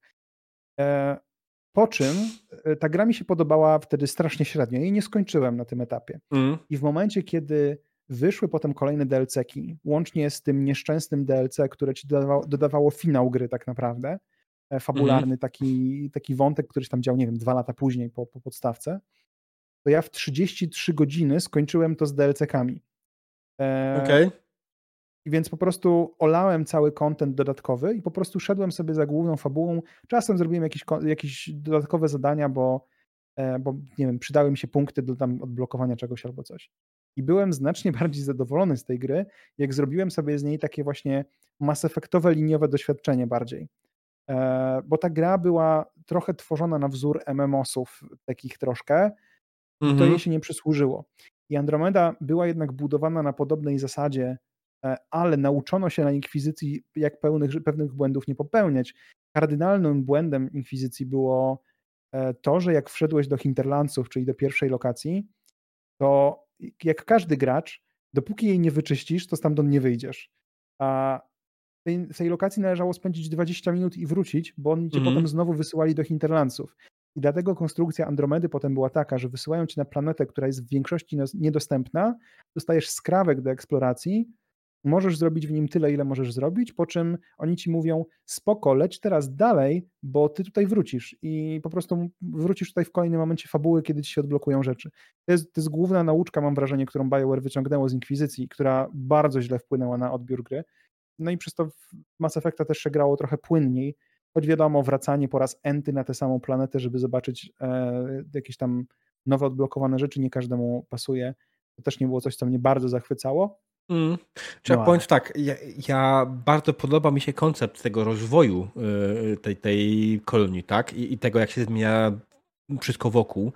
Tylko właśnie też to jest pytanie, jaki ja mam później powód, żeby tam wrócić? Jak mam fabularny powód, żeby wrócić, to spoko. Ale jak mam później po prostu wrócić w ramach backtrackingu jakiegoś bezsensownego, bo, bo właśnie, nie wiem, o, nie zrobiłem tej jednej znajdźki, albo brakuje mi zrobienia, znalezienia 20 skał do achievementu, to wtedy mam już takie, a nie. E, to mam wrażenie było trochę nierówne w Andromedzie. To znaczy, że ta pierwsza była, planeta, tak, Ios chyba, była, była najlepiej zrobiona. Tak. Absolutnie. Była... Ona była dopieszczona w cholerę i tam faktycznie miałeś dużo opcji, dużo, dużo się zmieniało podczas kolejnych wizyt w tej, tej, na, na, tej, na tej planecie. I tam warto było wracać. A im dalej, tym mniej to miało sensu. E, tak, ja nie pamiętam, jak się nazywała ta zimowa już e, planeta. Tym bardziej ja. Jakiś Havarl, był jeszcze Wold, ale, mm. ale nie pamiętam, która była która. E, ale jak się na, tą, na, na tej zimowej miałem właśnie takie najgorsze poczucie, że ja cały czas wracam do tej samej lokacji, tylko po prostu trochę więcej widzę, bo, bo tam były te, te śnieżne warunki, które się rozpogadzały z czasem. Mhm. E, y, no i w sumie potem ta druga pustynna, tam gdzie kroganie byli, e, tam chociaż plus był taki, że ta, tam był ten wielki robal e, mechaniczny, z którym się też walczyło. To było na pierwszej planecie. wyglądało. A Neos był pustynny. Też był, ale y, była potem jeszcze ta druga planeta, gdzie byli kroganie, mieli swoją bazę i teraz nie pamiętam, jak się ta planeta nazywała. Ten, ona nie była pustynna, wydaje mi się, w takim przypadku. Bo e, to, to było też ważne w Andromedzie, że każda planeta miała tak naprawdę trochę inny biom. To Poczekaj, było, e, rzucało się w oczy i ja tutaj przeglądam sobie. Jeśli to był Criminal Haven i Kadera, to był bardziej gorzysty teren. Poczekaj, właśnie sobie patrzę. Kadara, to, e, to, pfu, to bo Eladin to była ta taka z bandytami chyba. Desert Moon, aha, to plan, to był księżyc. E, Havarl to był, o Boże, co to było? E, Aja to, to pamiętam, to była tam, gdzie ten, ten, ta nowa e, rasa sobie siedziała. O Boże, dobra, widzę, że tutaj nie ma tak, Eladin to była ta planeta e, okay. Scorching Desert mm. Moon, e, czyli to tak. był ten księżyc właśnie taki spalony, może nie do końca piaszczysty, ale mm częściowo to wyglądało jak piaszczyste. Havarl to była ta taka roślinna, gdzie tam się potem Turian znajdowało, mm -hmm. którzy gdzieś tam sobie e, dropnęli. No, no, ogólnie właśnie teraz czytam, że Mass Effect Andromeda miał mieć 10 nowych ras, które zostały wycięte podczas developmentu. No i kurwa, to jest jeden z problemów. E, no, prawdą jest, że ostatecznie dostałeś jedną rasę Dwie. sojuszniczą i drugą A, tak. E, rasę e, wrogów, nie? Więc, I więc pozbyto pewno... się całej masy ras, które były innych jeszcze tam, nie? Pozbyto się Elkorów, pozbyto się e, Boże, Blasto. E, Hanarów. Hanarów, tak. Pozbyto się tych, tych takich bardziej zabawnych ras. Wolus może Wolusów, tak. Wolusi, tak. Te, ale ty, wiesz, dlatego ja bardzo żałuję i ja jestem przekonany, że to miało w dodatku, mm. że mhm. ten dodatek, który miał wyjść do Andromedy, jestem przekonany, że on miał być duży, bo tam miała wrócić Arka Aquarian, e, i, I tam miało być więcej raz na pokładzie tej arki. I ostatecznie dodatek dostaliśmy w formie książki, i ta książka w ogóle jest niezła, bo e, przeczytałem wszystkie trzy książki z z uniwersum właśnie, że tak powiem, andromedowego. Nexus mm. pierwszy jest bardzo fajny i w ogóle zmienia e, postrzeganie postaci, e, o Boże, nie pamiętam jak ona się nazywa, ta, ta komitka, pseudo-gangsterka, która siedzi na tej planecie bandyckiej. E, I ona A że w Andromedzie? Jest, to nie wiem. Tak, tak, tak. I ona jest byłą, chyba szefową ochrony z Andromedy, w sensie z Andromeda Initiative, z tego mm. Nexusa. I historia Nexusa to jest prequel tak jakby do Andromedy, co się stało, jak oni przylecieli do Andromedy na tym Nexusie i nagle wszystko się zjebało. E, więc to, to jest spoko story. Potem jest historia Kory, która spowodowała, że aż takiej nie, nie nienawidziłem jak w, w Andromedzie, gdzie za każdym razem mi podkreślała, że ona była szkolona przez Asari. Straszne. E, po czym e, po czym ta, ta książka z Quarianami to nie jest najlepsza. Powiedziałbym tak, Nexus pierwszy, ta trzecia z Quarianami jest jako druga i ta o Korze jest jako trzecia. E, I to jest taka mhm. trochę detektywistyczna historia, co się dzieje na arce w momencie, kiedy ona jest w podróży do galaktyki Andromedy i zanim ona tam dotarła, bo tam jest jakaś też dramka, która się dzieje. I, I, to jest naprawdę spoko doświadczenie. Ja strasznie żałuję, że nie wydano po prostu dodatku, bo uważam, że, że to by wciąż była fajna historia. Mogłaby być nawet lepsza niż podstawka, bo deweloperzy mają tendencję do, pisa do pisania lepszych fabuł w mniejszych mm. dodatkach niż w dużych grach, które, które mają być bardzo rozłożyste. No tak, znaczy, ja, ja ogólnie bardzo żałuję, bo ja na przykład jestem wielkim fanem Elkorów. Ciekawe dlaczego. E, tak, e, Elkorzy są po prostu moją ukochaną rasą. Kupiłem nawet, specjalnie kupiłem sobie maskotkę Elkora e, w, w mm. BioWare Shopie. Ona jest tyle zajebista, że ona mówi. To jest piękne. E, poczekaj, ja się tylko rozglądam. E, szukałem, czy mam tutaj moje Mass Effectowe książki, bo chciałem się dla Pochwalić. odnieść, czy są polskie wersje, A, ale ja okay. chyba czytałem po angielsku. Za to okay. mam fajne wydanie jednej rzeczy, którego jeszcze nie przeczytałem, nawet go nie ruszyłem, ale to wam mogę pokazać, bo to mam na półce ze sobą. Okej, okay, to teraz ESL idzie po półki, ale nie jest daleko na szczęście, w kominku. Teraz grzebie w, ten, w obrazie. Kompletny zestaw y, komiksów z Mass Effecta. Halo, pokazywać mi tutaj. Okej. okay. zżera kawałek. O. Okay. I to jest takie kurde grube. Nice. I to jest e, książka, która zawiera chyba wszystkie Mass Effectowe komiksy, jakie kiedykolwiek wyszły, które gdzieś tam są e, Przynajmniej wydane. do momentu wydania tego komiksu. Tak. I tutaj Bo nic dziwnego, jakby tego... nie było więcej tego w później, nie? Z czasem. E, tak, czekaj, szukam, gdzie tutaj jest rok wydania tej książki. E, Teraz muzyka z windy z jedynki, czekając Dokładnie. na LSR-a. E, szukam, czekaj, The Complete Comics. Ostatecznie rok, który tutaj mam, to jest 2020 wśród rzeczy, które się znajdują w środku. Mm. Więc e, to jest e, no, to jest kawał treści. I szczerze, jeszcze tego nie przeczytałem nigdy. Nie otworzyłem tego nawet, żeby to czytać, a tu jest masa mm. dobrych historii. Więc możliwe, może niech to będzie moje postanowienie na tegoroczny N7 Day, że jak już się odkopię z roboty, którą mam w najbliższym czasie, sobie zacznę mm -hmm. to czytać, bo, bo strasznie żałuję, że tego nie zacząłem jeszcze. No jest tego dużo, tych komiksów, patrzę. Faktycznie jest tego sporo. Yy, no. Ja w ogóle muszę w końcu obejrzeć anime. Y, ja nie wiem, czy ono, w sensie ja nie wiem, czy ja to oglądałem. Y, ja, ja nie oglądałem na pewno. Wiem, że jest anime i co najzabawniejsze jest na Crunchyrollu, więc mogę sobie obejrzeć w dowolnej chwili. Dorzuciłem sobie to do, do listy, ale boję się. Y, bo do końca nie wiem, jak, jak to się zderzy z tą stylistyką. Tak? To, to jednak nie jest tak jak przy cyberpunku, gdzie japońskie klimaty i anime pasują. To jednak jest bardzo amerykańska historia. To prawda, ale teraz e, jakby, jak się to mówi, że się komuś e, y, czekaj, ćwieka zabije, nie wiem jak się to mówiło ładnie po polsku. Najdziwniejsza tak, rzecz, jaką mam, mm. jeśli chodzi o Mass Effecta, to jest panowskie wydanie Fornaxa. Czy już pamiętasz, co to jest Fornax? Nie. To jest Mass Effectowy Playboy. Aha, okej, okay, e, okej. Okay. To się lorowo w świecie gry to mm. jest Playboy e, w, w Mass Effectie. I gdzieś kiedyś miałem PDF-a z tym, to jest jakieś fadowskie złożone. Ja nie pamiętam, nie, nawet nie wiem, czy jestem to w stanie odnaleźć e, w gdzieś tam archiwach plików.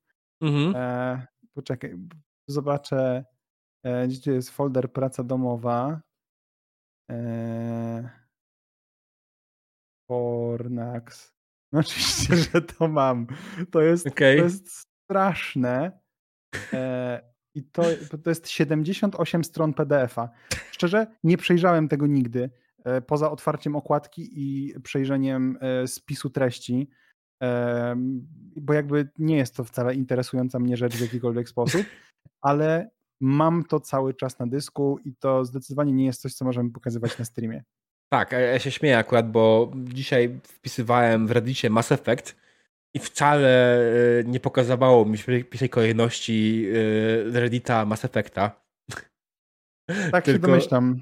Tylko różne, e, różne wersje z RUL 37, tak? 34. 34, sorry. Całe Stream... szczęście, że nie wiesz. Stream nie jest oznaczony 18, to prawda. W sumie powinien go zmienić na podcasty, ale to już mniejsze z tym. Ale też gadamy o Mass Effect Challenger Edition, więc jak najbardziej jest ok. Nic tam się nie powinien czepić do tego. Eee... Dokładnie. Poza tym ja siedzę w e, pomieszczeniu z Cytadeli, więc no halo. E, mamy Mass Effect odpalonego. Cytadeli. No tak, w sumie to jest Cytadeli. Ach, Cytadela w ogóle. Właśnie, czy to jest twoje ulubione DLC, czy, czy ogólnie Oczywiście. ulubiona historia? W sensie to jest taka, taka, taki cieka, ciekawy kontrapunkt do, do całej e, historii w Trójce. To znaczy ta, e, ta pastiszowość, która się tam pojawia, ta interakcja z wszystkimi towarzyszami e, w, w mieszkaniu, których, których można, wszystkimi, których można mieć. Wątek, po prostu moja ulubiona scena, jak nagle, nie pamiętam jak się nazywała ta nasza, że tak powiem, wojskowa sekretarka, ale jak ona wyciąga tę szczoteczkę, bo się okazuje, że da się otworzyć zamek korzystając z precy precyzyjnego pola masy. Tak, a, a ten dialog z szczoteczką pojawił się jeszcze przed DLC. Tak, bo on był zaraz na samym początku, jak zapoznajesz się z nią i ona ci mówi, trainer. że... E, tak, trainer. Tak, że ona ci może... Mm, tak, że nie ma jednej rzeczy, której nie wzięła z ziemi, bo się musiała szybko zabrać. O, to może ci pomogę. E, to jest szczoteczka, która kosztuje tam tyle kredytów. E, wiesz co, może ci jednak nie pomogę. I nagle ona tą szczoteczkę wyciąga w tym DLC-ku w tak. tym ważnym momencie. To jest cudowna scena. Ale tam jest Ale... masa takich rzeczy. Jak, jak Shepard nagle mówi zaraz, ja naprawdę tak brzmię. Do I really sound like that? No, to, jest, e, to jest przepiękne. Mm. mm. Uwielbiam ten, tego DLC-ka. Z całej, z, z, całej trylogii to jest najlepsza rzecz, jaka powstała, jeśli chodzi o, o dodatkowy content. Mm. mm. Czy jest to jeden z najlepszych DLC w ogóle? Myślę, że tak. E, ale mówimy o DLC-kach, a nie, nie o dodatkach tak, tak. takich dużych. Wiesz, no e, to jest to, to tak. tak. naprawdę jedna misja, dwie misje, dobra, no mówmy się, że Imperator jest druga misja, tak? No. dwie misje, które łącznie zajmują, nie wiem, trzy godziny może? Na e, opartego? Zależy, czy chcesz się maksować pompki, rzeczy. Chcesz na pompki... E, nie pompki, prze, podnoszenie prze, się. Pod, pod, podciąganie, się. Pod, podciąganie się, tak chcesz pokonać e, swojego towarzysza. O Boże, ja, to znaczy, że ja muszę zagrać Mass Effecta 3, bo teraz e, mi znowu wyleciało z głowy, jak się nazywa. Mimo, że wiem, jak się nazywa aktor, który mu podkładał głos, bo to był Freddie Prince Jr., e, a on sam się nazywał... Vega. Vega. James, James Vega. Vega. Więc Strasznie ja oczywiście, tej postaci. No jest takie, to znaczy podoba mi się rozwój, jej story arc tej mm. postaci i to, że E, to, że jak mu czasem przy, przyłotasz w ryj w trakcie sparingu e, na, na początku, to że to, to jest coś, to są te renegade'owe wybory, które akurat warto podjąć, bo to jest człowiek, który musi dostać po ryju, żeby pewne rzeczy do niego trafiły. I fakt, że on potem zostaje e, przyjęty do N7 w trakcie tej wojny i, i, i tak dalej, mhm. to, jest, to jest fajny story arc i to jest gość, który uczy się tak naprawdę od Sheparda tego, jaki być powinien i to, jest, to mi się podoba. Mhm. Mm, ale to nie jest zdecydowanie moja ulubiona postać. E, e, chociaż są gorsze. E, Jacob w dwójce nie, nie wiem, no wkurzał mnie strasznie. Tak, to prawda. Jacob w dwójce i, i, i ogólnie dwójka, czy wiesz, dwójka ma jeden problem. Tych towarzyszy w dwójce jest pierdyliard. To prawda. I część z nich niestety jest bardzo na siłę. Oczywiście Zaid, który był pierwszym dodanym towarzyszem chyba w DLC-ku, które było oferowane przy preorderach albo przy jakimś mm. tam, tam, tam. Znaczy, Zaid przynajmniej jest czasami zabawny. Tak, e, ale to, to, to, też widać w tych rzeczach, kiedy towarzysz nie ma full dialogów opracowanych takich, że masz tak. E, kamerę i tak dalej, tylko ma jakieś mm. dialogi, że podejdziesz, klikniesz i się pojawia ten. Widzisz, co zostało dodane jako DLC, a co nie zostało. Za to Arrival w dwójce jako koncept DLCK to też jest mocarna rzecz. Ja go zawsze robię już po skończeniu fabuły. E, czekam, czekam z, najpierw Suicide Mission, a potem, mm. potem idę robić Arrival jako, żeby mi się spięło to, że w trójce jestem tak. e, więziony mm. na początku. No bo tak to, to, to, w ogóle wyszło, nie? że tak, Arrival tak, tak jest zakończeniem fabularnym tak naprawdę dwójki, nie? Mm, czytam właśnie na, na tym od Czat. Ula, Ula Chili, że te, o, to ja tego nie, nie widziałem, o te Esteinem. W sensie, Też nie, że, ale że... to jest znowu ten jeden mały dia- detal zawsze, nie? Zawsze ten jeden mały detal. Um. Generalnie kawał mocarnej historii i towarzysze to jest e, to jest siła tej gry generalnie. To jak są mhm. napisani towarzysze. Bez, bez tych towarzyszy to ta gra nie zdobyłaby tak dużego uznania, um, bo, bo, bo to jest po prostu drużyna, z którą chcesz chodzić. Masz jedną drużynę, z którą zawsze chodzisz, czy wymieniasz ludzi? E, wiesz co, to zależy od części. W jedynce moją drużyną jest Wrex i Garus. Mhm. W dwójce jest to Garus i Mordin. Mhm. A w trójce jest to Garus i Wesoły Proteanin.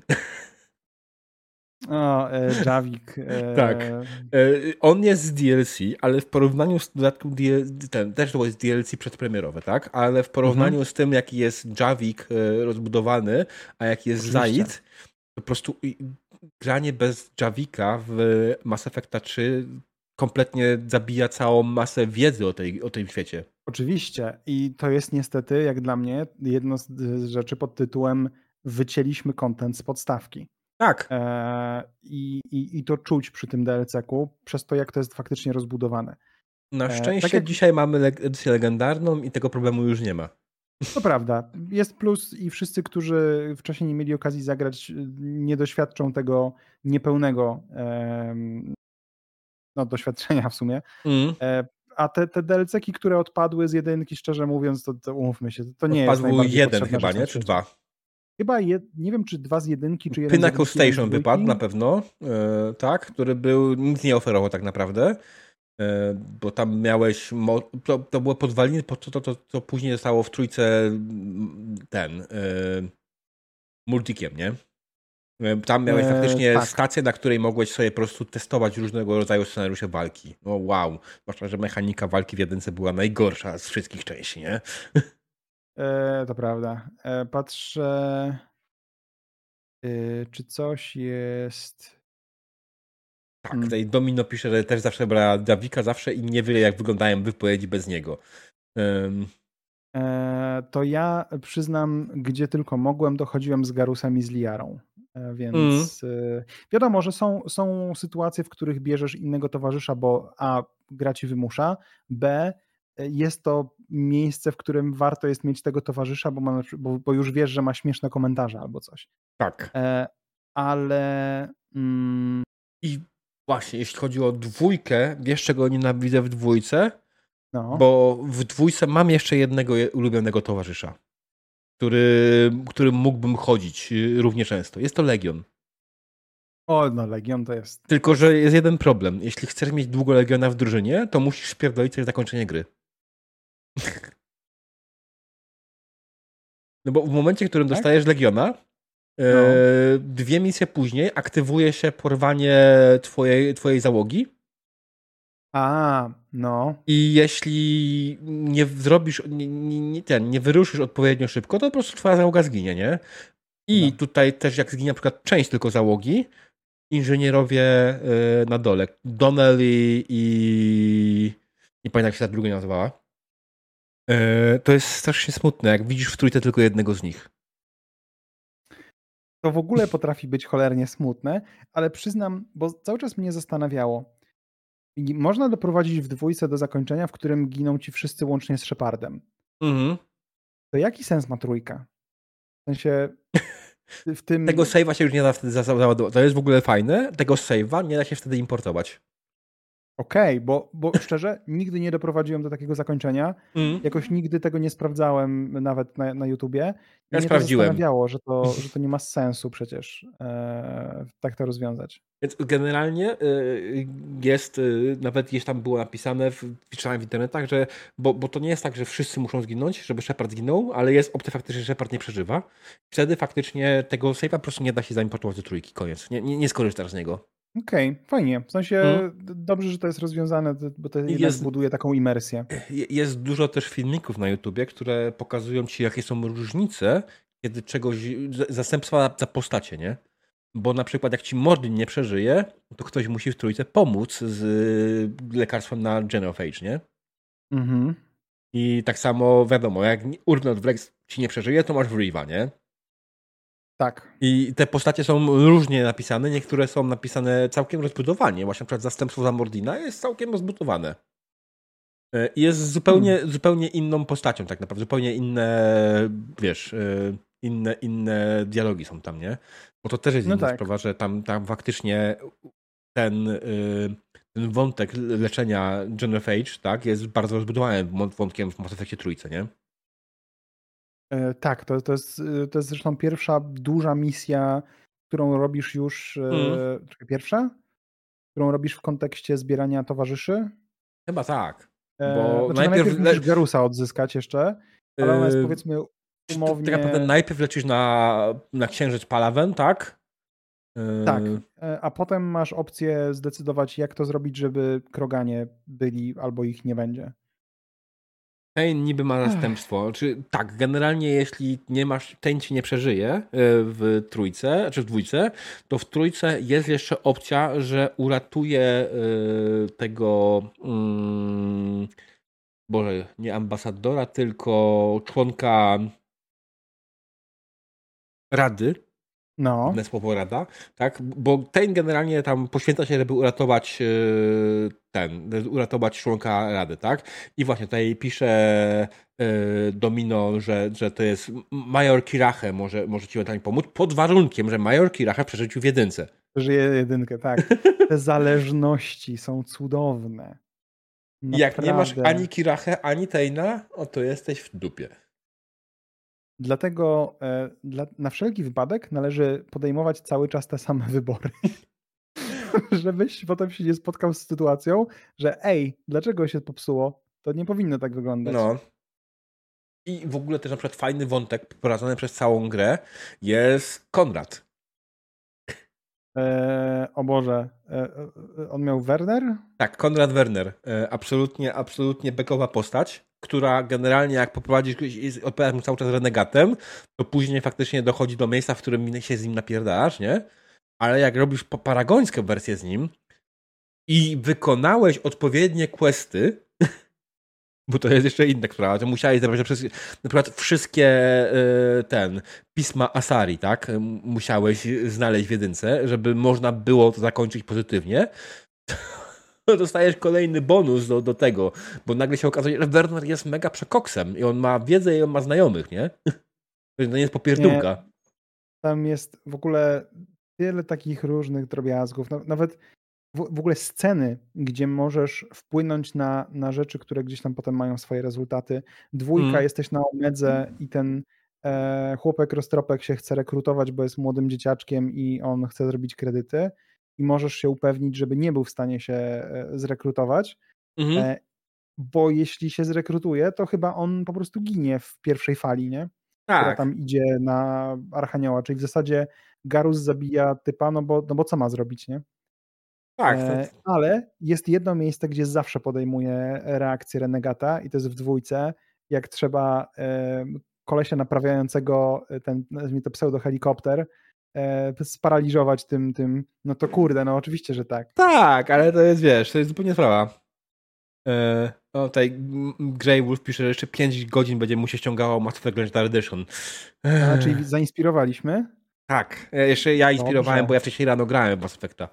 A, widzisz, no to bardzo dobrze. Mm. Ja, no, wiesz, no, jestem fanem Mass Effecta i mam pewne obowiązki, tak? Zawsze o tym mówię. Bardzo dobrze. Czekaj, czy właśnie yy, czytam, że Werner ma kuzynkę w Andromedzie, która też jest taka zafascynowana, Sloan Kelly, ale czy Sloan Kelly to nie była ta właśnie, że tak powiem, gangsterka, yy, która yy, wyprowadziła część ekipy z Nexusa i się osiedlili na planecie? Bo nie pamiętam. Mogę, mm. mogę ją mylić. Z Nexusa? To mówisz o Andromedzie? Tak, tak, tak. Andromeda, Sloan A, Kelly. okej. Okay. Tak, to, to Sloan ma właśnie zarąbiście rozwinięty wątek w książce, yy, yy, tak, w Nexusie. Polecam naprawdę przeczytać Nexusa. Okej. Okay. E, bo, bo, bo to jest super, super historia.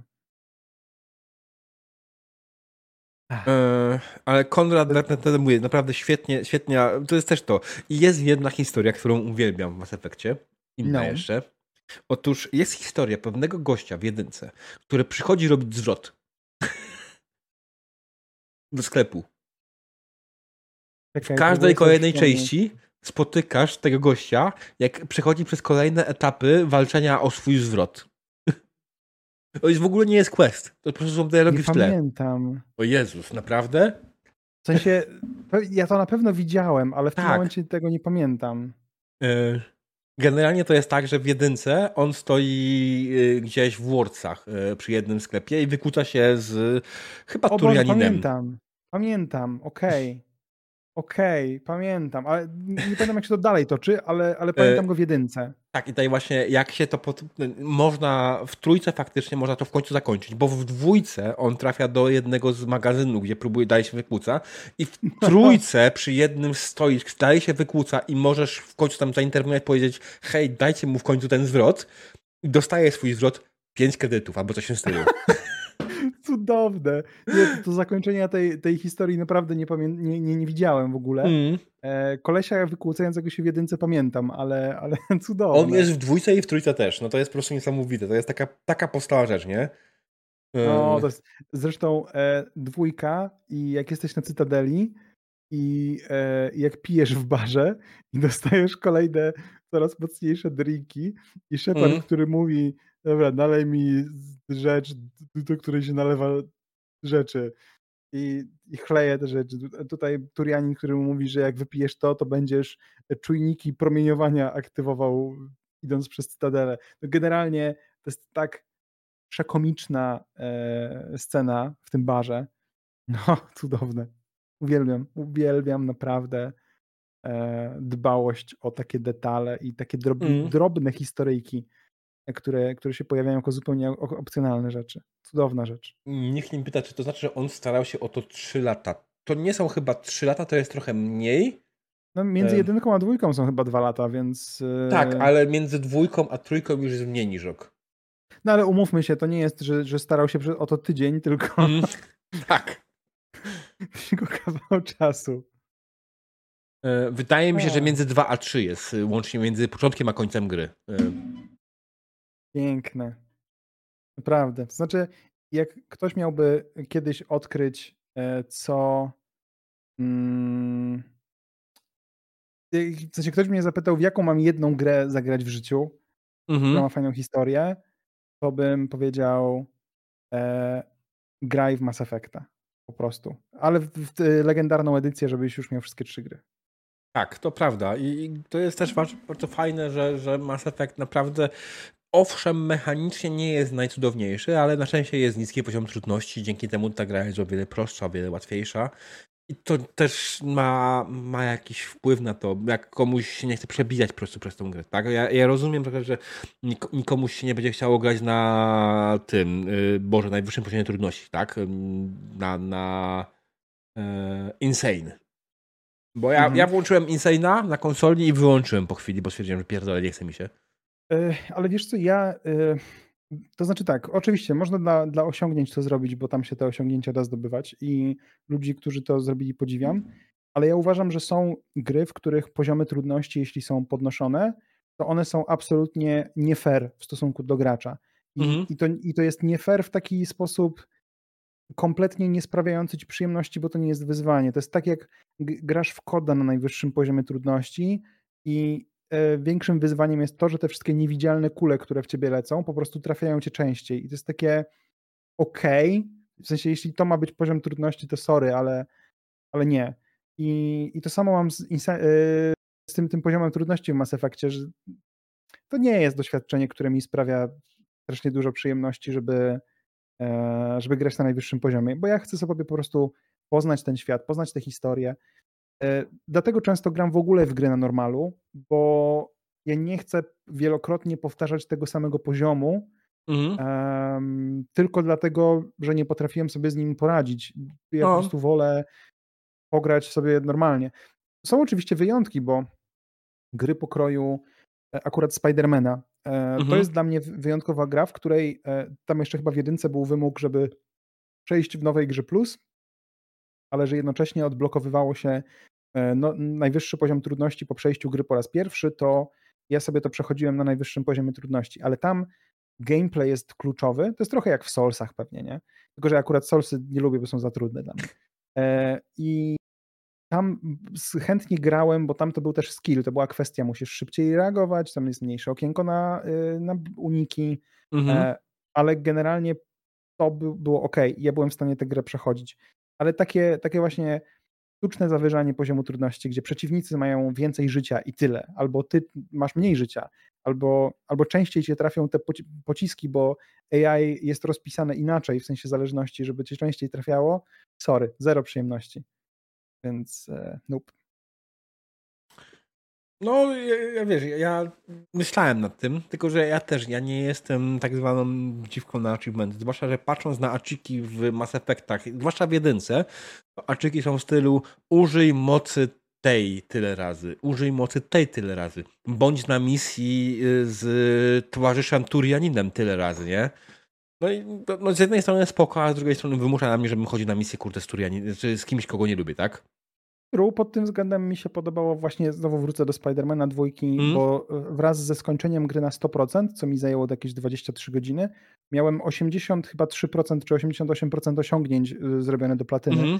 i zostało mi kilka takich rzeczy, gdzie było faktycznie e, grając tą postacią tam pokonaj iluś przeciwników specjalnymi mocami albo coś w tym stylu. No i to jest coś, czego po prostu nie zdążyłem zrobić, bo miałem trochę inny playstyle, ale potem sobie polatałem po mieście i zrobiłem. Także ostatecznie trzy godziny więcej grania to było to, żeby doprowadzić do sytuacji, w której mam platynę. Ale ja mam w ogóle chyba cztery czy pięć platyn, bo poza tym to, to mi się nie chce. Jakby... Ja, ja, mam jedną platynę w życiu, jest to Vampire Survivors, która już nie jest platyną tam całakiem, tak, bo, bo są nowe osiągnięcia. Na Steamie zrobiłem 100%, po czym dodano osiągnięcia, powiedziałem, pierdolę, nie gram w to. Znaczy gram dalej, tylko nie gram dla osiągnięć już. No tak, tak, e... dokładnie z tego się śmieję, nie? Więc, więc to jest whatever, ale ja też się śmieję trochę z całej tej, tej yy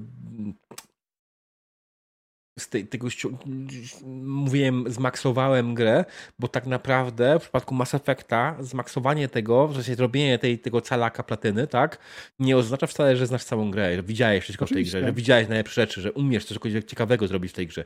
Jasne, szanuję wszystkich, którzy przeszli na Insanity, że im się chciało. Myślę, że jakbym grał na PC, nie miałbym z tym problemu, ale ostatnio coraz częściej gram na konsoli w tego typu gry. Tak po prostu, bo tak wychodzi, na PC gram w rzeczy, które po prostu mam na PC i tylko na PC się gra w nie wygodnie, a jak coś da się w miarę wygodnie grać na konsoli, to gram na konsoli.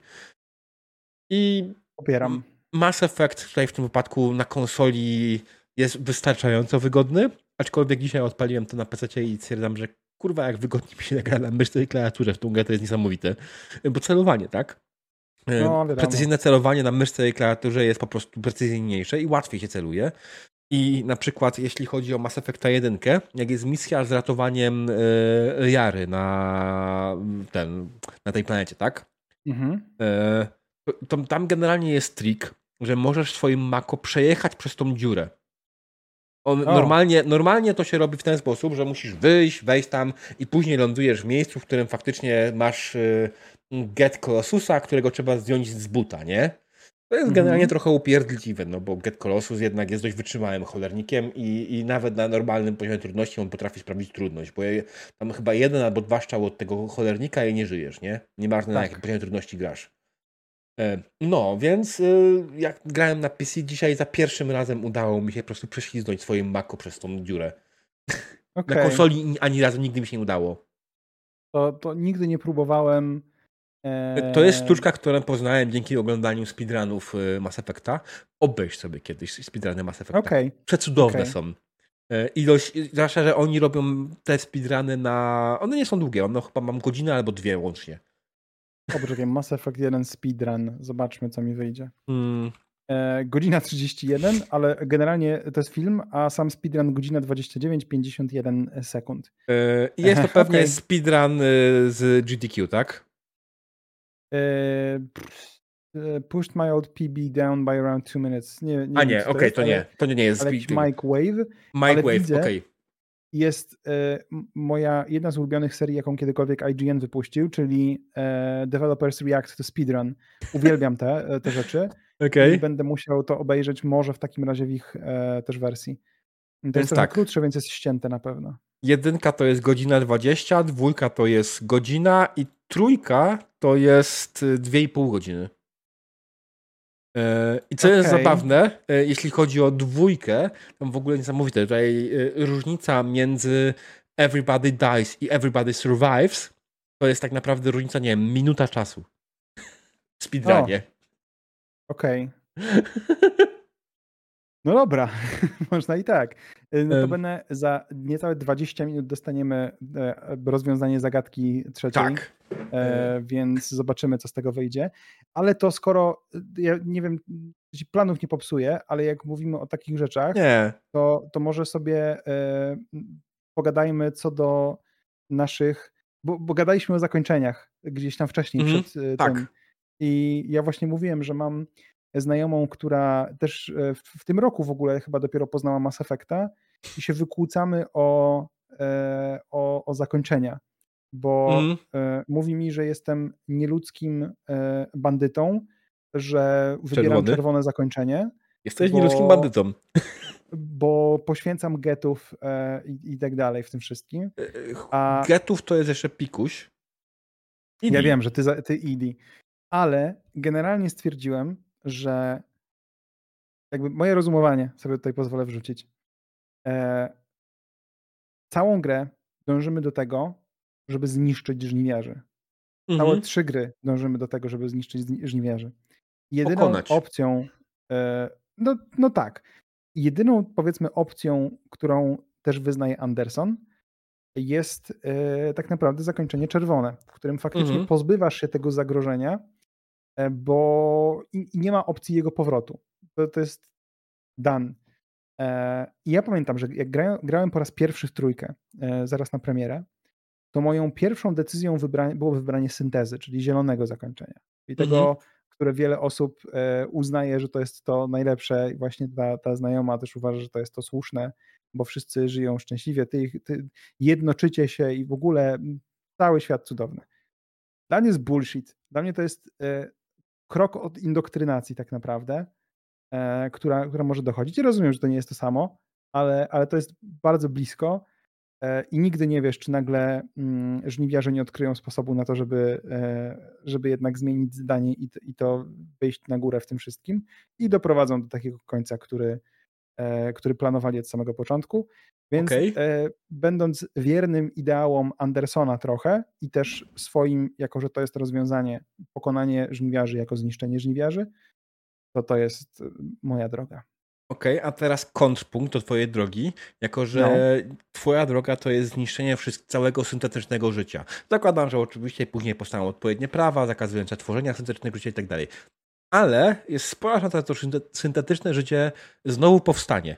Dlaczego powstali żniwiarze? Ponieważ syntetyczne życie było skazane na to, aby walczyć z życiem biologicznym. Wydaje mi się, że po zniszczeniu żniwiarzy ta wiedza, ta logika, ta, ta, ta historia może pod tym kątem zaginąć, co mogłoby doprowadzić do tego, że ludzkość, czy ogólnie inteligentne biologiczne rasy stworzyłyby znowu syntetyczne życie, które by doprowadziło znowu do konfliktu i wojny. Pewnie tak, ale to jest problem przyszłego Sheparda za kilka milionów lat. Tak. E, zawsze pamiętaj, że możemy uznać, że kanoniczny wybór to. Nie, no, nie jest kanoniczny wybór, ale zawsze jest y, czwarte zakończenie, nie? Strzelić w tak. tego, w, w dzieciaka. Oczywiście.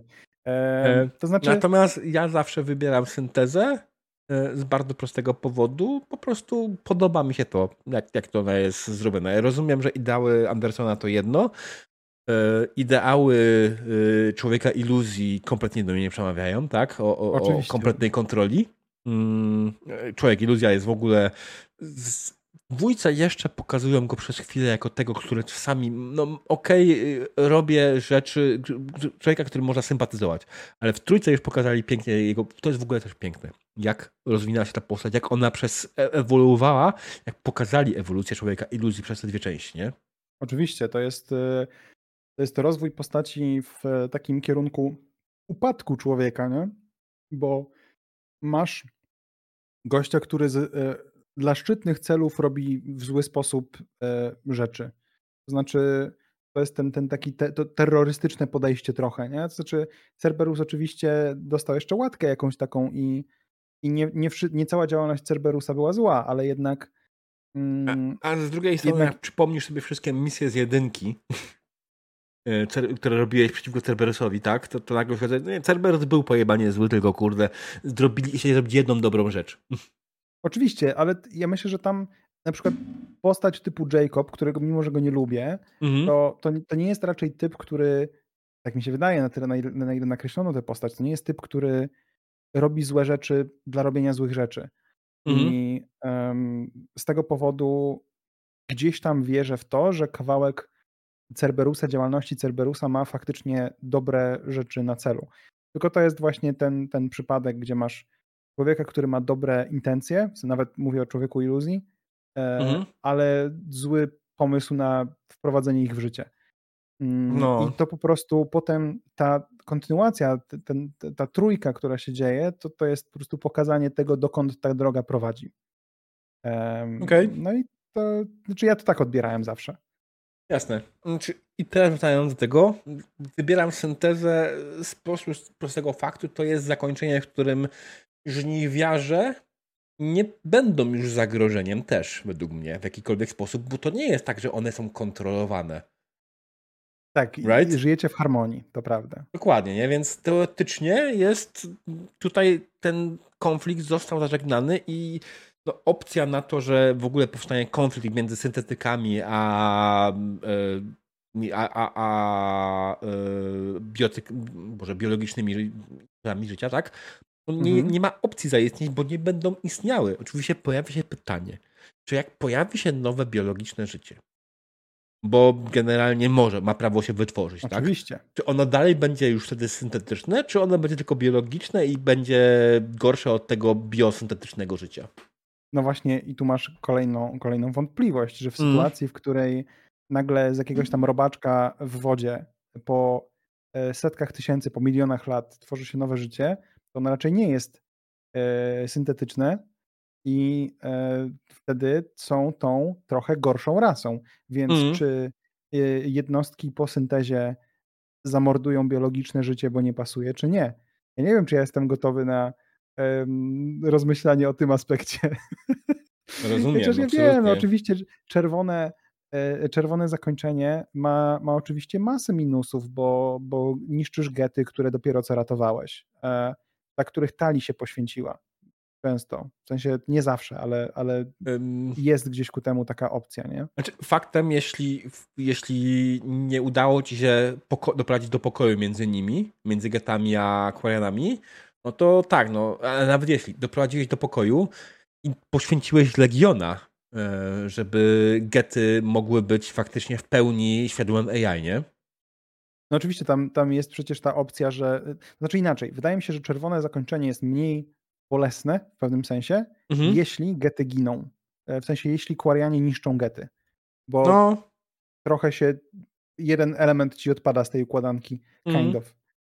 Bo staje się tylko Idi, która generalnie też jest przecudownie napisanym towarzyszem.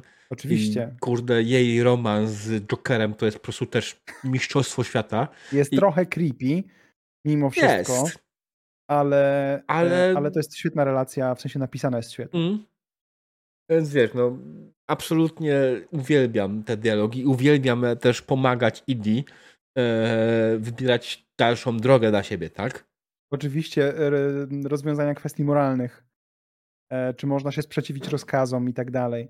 -hmm. I mhm. w ogóle to jest, jak się nad tym zastanowisz, to jest absolutnie fascynujący wątek, bo ty uczysz AI teoretycznie wybierając to, to dobre decyzje, y, że AI może się sprzeciwić e, swoim ograniczeniom, które nakładają na nią ludzie dla wyższych celów. Mówisz AI, że może się zbuntować przeciwko tobie. Tak naprawdę. To jest, to jest kwestia trochę mind-blowing, jeśli o to chodzi. Mhm. Bo czy to jest moment, w którym zaczyna się potencjalny Skynet kiedyś? bo właśnie tłumaczysz AI samodzielnie, mhm. że może ci się sprzeciwić Ja nie wiem, ale, ale to, to, to są świetne rzeczy i, i, i, dobrze się tego, tego słucha. W ogóle pojedynek na żarty między Garusem a Wegą chyba? To był Vega czy Joker? Bo nie pamiętam. Yy, wydaje ja mi się, to jest Vegą, nie z Jokerem, bo czyż może z Jokerem? Nieważne, w każdym razie pojedynek ale... na żarty. tak, jest, co robi Turian, kiedy skończy mu się amunicja? To jest to, że wyjmuje kijek z tyłka? Tak. Tak. Eee, cudowne, cudowne. To jest to naprawdę. E, jest niewiele gier, które mają tak dobrze napisane dla mnie rzeczy, które mi mm. zostają w głowie, jak Mass Effect. I to nie, nic wspólnego nie ma z tym, że grałem w niego tak wiele razy. Po prostu to jest to, świetne pisarstwo. Ty grałeś dla niego w, w, jego tyle razy, dlatego że tak ci się podoba. To jest Oczywiście. w tą stronę, nie? a nie dlatego, że było. To jest dobre, bo dlatego, że grałeś tyle razy i nie przyznasz się, że zmarnowałeś czas. E, z Wegą się przeciąga, przeciągają na osiągnięcia w kuchni, a z Jokerem i Garusem w kokpicie się na żarty. Bardzo możliwe, Ulachill. E, w tym momencie nie jestem na świeżo z trylogią, bo niedawno e, niedawno kończyłem trylogię Run, który zacząłem z pół roku temu i potem stwierdziłem, kurde, nie chcę kończyć gry. Miałem autentycznie opór przed skończeniem gry, ponieważ za każdym razem zakończenie gry jest smutne. No jest, Nieważne, no. który kolor wybierzesz, zakończenie gry jest smutne, bo a, po pierwsze Anderson, tak? Yep. To jest, to jest bardzo smutna scena. Po drugie, e, za każdym razem jak romansujesz z którąś postacią i pomyśl sobie o tym, a, zostawiam ją właśnie. Dla mnie, e, jak masz dobrą relację z Garusem i tak dalej, niekoniecznie romansową, ale mm. ta rozmowa, jak e, gadasz e, o tym, że jeśli pierwszy dotrzesz gdzieś tam do nieba, e, to. to Spotkacie się w barze. tak.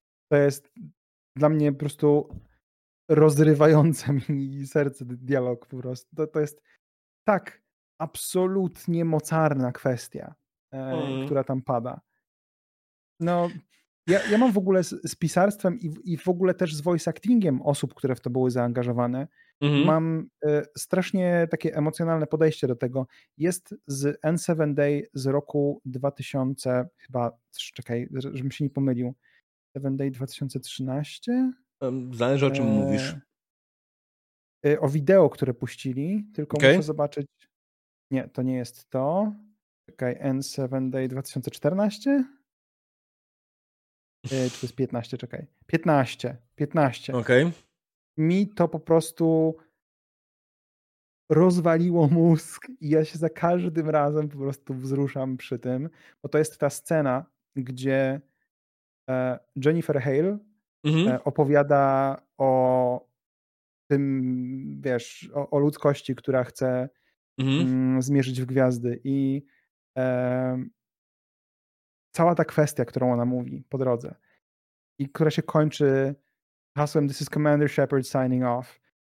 No, ach, to jest najlepsze, co kiedykolwiek wydano na N7 Day. E, mhm. To było 8 lat temu e, i to się kończy sceną, w której widzisz arkę, e, znaczy Nexus, sorry, Andromedy. Mhm. Chyba Nexus, albo to jest Arka, już nie pamiętam. No, mniejsza. No, to, jest, niesamowite. Ja sobie to za każdym razem w N7 Day puszczam i to okay. oglądam, bo to jest po prostu idealne. Będę musiał dzisiaj puścić żonie. Bo, bo tak generalnie wyszło, że moja żona, dopóki mnie nie znała, nie znała Mass Effecta.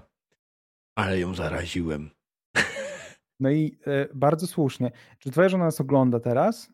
Nie wiem, chyba nie, niekoniecznie. Okej, okay, bo już myślałem, czy e, nie skorzystamy z faktu, że planowaliśmy coś puścić na pełnym ekranie i tego nie, nie puścić.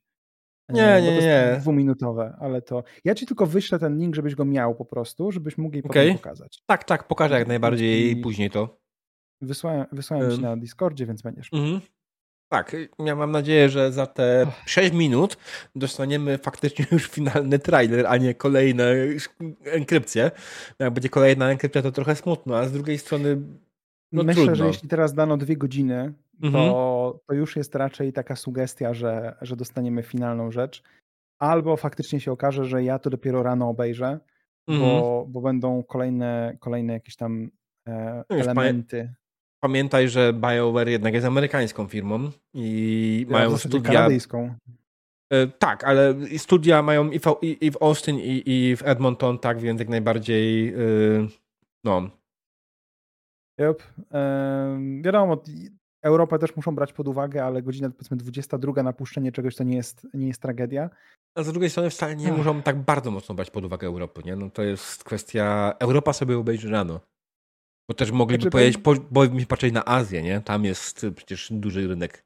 True, ale powiem ci e, zupełnie też dygresja. E, embargo, mm. jak są robione do, do różnych e, gier i tak dalej, mm. bardzo często są robione tak, że jest rano w Stanach, a jest popołudnie w, w Europie. Przykładowo mm. ostatnie embargo na Awatara schodziło o godzinie 17 w Polsce, czyli zachodnie wybrzeże Stanów 9 godzin wstecz, chociaż to było po zmianie mhm. czasu, więc chyba 8 przez, przez jakąś chwilę jeszcze, no ale załóżmy te 9 godzin różnicy, czyli jest, e, czekaj, żebym się nie pomylił, e, 8 rano w Stanach? Mhm. E, tak, 8 do 17. I okay. są embarga, które schodzą o 9 rano w Polsce. I to oznacza, że na zachodnim wybrzeżu jest północ. Kto normalny, okay. z mojego punktu widzenia, kto normalny puszcza o północy teksty, albo filmy, albo cokolwiek. To jest bez mhm. sensu. E, no ale to są, to są rzadkie, ale są takie embarga, że, że schodzą w takich godzinach. Więc y, gdzieś tam zazwyczaj starają się po prostu brać pod uwagę, żeby i Europa, i Stany mogły zobaczyć, chyba że to jest coś, co jest tylko dla Stanów interesujące, to -hmm. wtedy mają to gdzieś i po prostu puszczają tak, żeby było w Stanach. Okej. Okay. Mm, no, to taka dygresja kompletna. Aj. E, zobaczę sobie, czy coś się pojawiło jeszcze na Reddicie takiego wartego uwagi w międzyczasie. Aha. 3 minuty i 15 sekund do, na liczniku, więc zobaczymy teraz, czy faktycznie coś z tego wyjdzie. Ja się zdałem sobie sprawę, jakbym chciał to puścić na pełnym ekranie tutaj, to musiałbym pokombinować e, z layoutem, bo raz, że mm, nie mam źródła dźwięku odpowiedniego podpiętego. Muszę okay. to odsłuchać bez, bez, bez rzeczy, nie? A mówisz, że nie da się no, rady. To... Wiesz co, nie, nie mówimy, że nie damy rady. Mówiliśmy, tak naprawdę inna sprawa jest taka, że myśmy nie mieli w ogóle, w przypadku większości odcinków podcastu Droga, ja mam w miarę rozpisane, o czym chcę porozmawiać. A z drugiej strony, do tego odcinku podszedłem kompletnie na chillu, wyluzowanie, bo ja wiem, że jak spotkam się ewentualnie za rok z LSR-em pogadać o Mass Effectie znowu na N7 Day, jeśli Będziemy znowu, będziemy znowu czekać, co pokażą na N7 Day. E, to jest inna sprawa, ale przede wszystkim chodzi, chodzi tutaj bardziej o kwestię, że będziemy dalej mieli tony rzeczy, które będziemy chcieli porozmawiać. Oczywiście, jest, to jest, jest masa wątków, których, których nie ruszyliśmy, e, a po prostu sobie łapiemy za, za rzeczy, które nam się skojarzą akurat w trakcie rozmowy. Mm. E, ale tak to jest, jak faktycznie siedzisz i w jakimś temacie i, i cię to po prostu jara. To można o tym gadać i gadać i gadać godzinami. E, ja na przykład taki... z chęcią bym zobaczył oficjalny papierowy system RPG w uniwersum Andromeda, znaczy Mass Effecta, tak? No pewnie. Bo, bo kurczę, brakuje mi czegoś takiego. Jasne, że mamy te wszystkie fanowskie rzeczy, tak? To, to co my graliśmy, czy na przykład Domino też gra na inną opcję i jeszcze jest kolejnych inna opcji. Ale kurczę, fajnie bądź oficjalne, bo przy okazji to byłoby zajebiste rzecz dla fana, bo Przecież to jest zwykle też cały lorebook piękny. Oczywiście. A lore Mass Effecta to jest jedna z niewielu gier, w których ja czytam kodeks. To, to ja już nie czytam. Już teraz nie czytam oczywiście, ale czytałem, tak? O to chodzi. Czytałem, czytałem wpisy w kodeksie. Czytałem informacje o, o wojnie pierwszego kontaktu, bądź też e, konflikcie przy przekaźniku, którego numeru teraz nie pamiętam, w zależności, która strona spojrzy. To jest tak e... niesamowite. No nie, tam jest, tam jest kawał dobrego loru. Mm. Ja też żałuję, że nie, nie mam już aż tyle czasu na tą wkrętkę jak kiedyś, ale mm. bo zacząłem wątek chyba półtorej godziny temu i go nie skończyłem, że dzisiaj y, odkodowując tą wiadomość zaszyfrowaną w tym, nawet takie drobiazgi, czułem się po prostu jak ostatni raz 6 lat temu, a w zasadzie 7 y, lat, czekaj, 7? 7 mm. lat mhm. temu, kiedy po N7 Day w 2016 roku puszczono informacje jakieś e, na temat Andromedy, albo to było mhm. w 2015, już nie pamiętam. E, I machałem tekst, e, robiąc, spinając różne rzeczy, różne informacje z różnych źródeł, samemu robiąc rozkminy. Mhm. Pisałem tekst na zasadzie wszystko, co wiadomo po N7 Day, wszystkie rzeczy, które ujawniono. I, I miałem taką frajdę robiąc ten tekst, bo po prostu wieczorem ujawnione rzeczy, zbierałem wszystkie informacje, napisałem go tam od koło drugiej w nocy czy trzeciej, wysłałem do Ufała, który e, ten tekst puszczał i mm, e, no i ten tekst poleciał, nie? Potem mhm.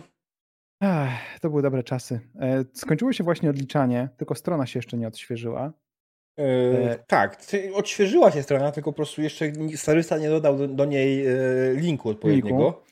Tak. Jest taki youtuber jak Mr. Hulthen. To jest gość, nie wiem czy z jakiejś Holandii czy skądś. Mhm. I właśnie robi live'a, odświeżając stronę, ale ma 1600 osób na live. On jest generalnie no. bardzo mass efektowy. No, po prostu lubię go dziwię, śledzić. No, lubię go śledzić, chociaż nie oglądam go na co dzień, ale po prostu mm. od mhm. czasu do czasu sobie wejdę na jego kanał. W zeszłym roku na niego trafiłem przy N7 Day i jak właśnie stwierdziłem, że nie mam czasu robić sam tych wszystkich rozkmin mm. i mhm. on e, robił te wszystkie rozkminy i, i potem podsumowywał e, jakieś tam szczegóły, e, które ludzie rozkminili też na Reddicie, które gdzieś tam sam znalazł. W ogóle ja w życiu bym nie zauważył, że rok temu na grafice, która była pokazana z tą, z tą stacją, która jest robi, -hmm. jest nagle w zasadzie to jest odbicie z wnętrza jakiegoś statku, bo widać gdzieś załamanie na grafice, jakby się szyba odbijała. Jakby okay. ci ludzie są bani po prostu.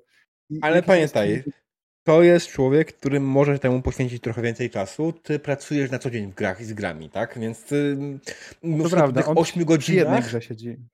Tak, a ty przy tych 8 godzinach przy wszystkich grach możesz nie mieć ochoty już później kolejne godziny patrzeć na jakieś tego rzeczy. To jest normal. Wydaje to mi się. Prawda?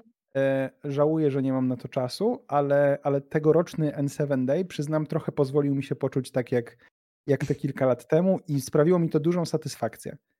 Więc. Rozumiem. E, no, teraz klikam F5 jak szalony. Wszyscy żeby... klikamy F5. Drodzy, żeby zobaczyć, co z tego będzie. Drodzy słuchacze, ci, którzy odsłuchajcie tego podcastu yy, później, słuchajcie, no sytuacja jest taka, że Mass Effect, znaczy BioWare yy, skończył się odliczać licznik i w tym momencie czekamy a tak naprawdę, aż pojawi się jakiś filmik.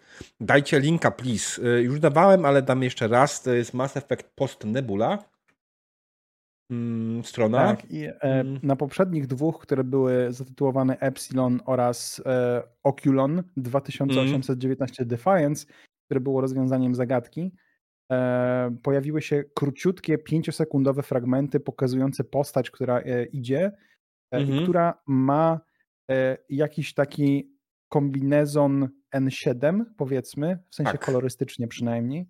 Mm -hmm. I no jakby myślę, że śmiało można Ale założyć, buty jak Lera. Trochę tak. Więc śmiało można założyć raczej, że jest to jest to fragment dłuższego jakiegoś tam takiego trailera, który zostanie puszczony. To niekoniecznie będzie trailer, w którym zobaczymy grę jako taką. To, to nawet na pewno nie będzie trailer, w którym zobaczymy grę, -hmm. tylko mhm. pewnie coś takiego fabularnego, kontekstowego, e, żeby też podgrzać trochę nastroje jeszcze przed... Ja powiem ci tak, ja wiem, że ludzie hejtują strasznie wszystkie trailery fabularne, CGI i tak dalej, ale ja lubię. To mi pokazuje mniej więcej o czym będzie historia gry. E, ej, w ogóle widać po mnie, co robię teraz, jak patrzysz na mnie. No oczywiście, ale e, widzę, że Hulfnen już ma, e, już mu się otwarło i to chyba też nadal nie jest całe. Okej. Okay. tylko kolejny króciutki segmencik. Okej. Okay. O, chociaż jest jakaś logówka. E, no dobra. Kurde, F5. Dawać to. tak, e, wszyscy czekamy. Już, może ktoś na Reddicie już opublikował link do YouTube'a. E, to już e, zobaczę i wtedy. Mm. Mm, bo jeszcze można spojrzeć na YouTube'a Mass Effecta, ale podejrzewam, że to jest. Dalej będzie ukryte, tak. Dalej będzie ukryte. Jest, jest e, już ci dam link, to jest 20 sekund. Okej. Okay. To, to, też chyba nie jest całe.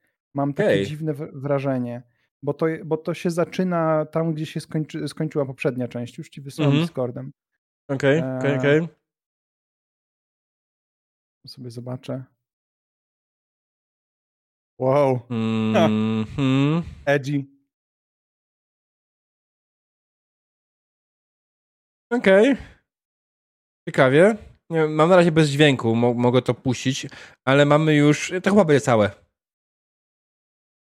Ja wiem, tam jest logówka na koniec, ale znowu jest trochę czarnego ekranu Mhm. E, I się zastanawiam, czy jednak gdzieś jeszcze czegoś nie będzie. Dobra. E, drodzy widzowie, ja to mogę puścić wam jak najbardziej, tylko czekajcie, dodam na szybko. E, window Capture nie. E, display Capture. Display Capture, tak, nie ten monitor. Monitor. Nie, ten monitor, to, było, to, to był ten monitor, tak jest. I odświeżonko.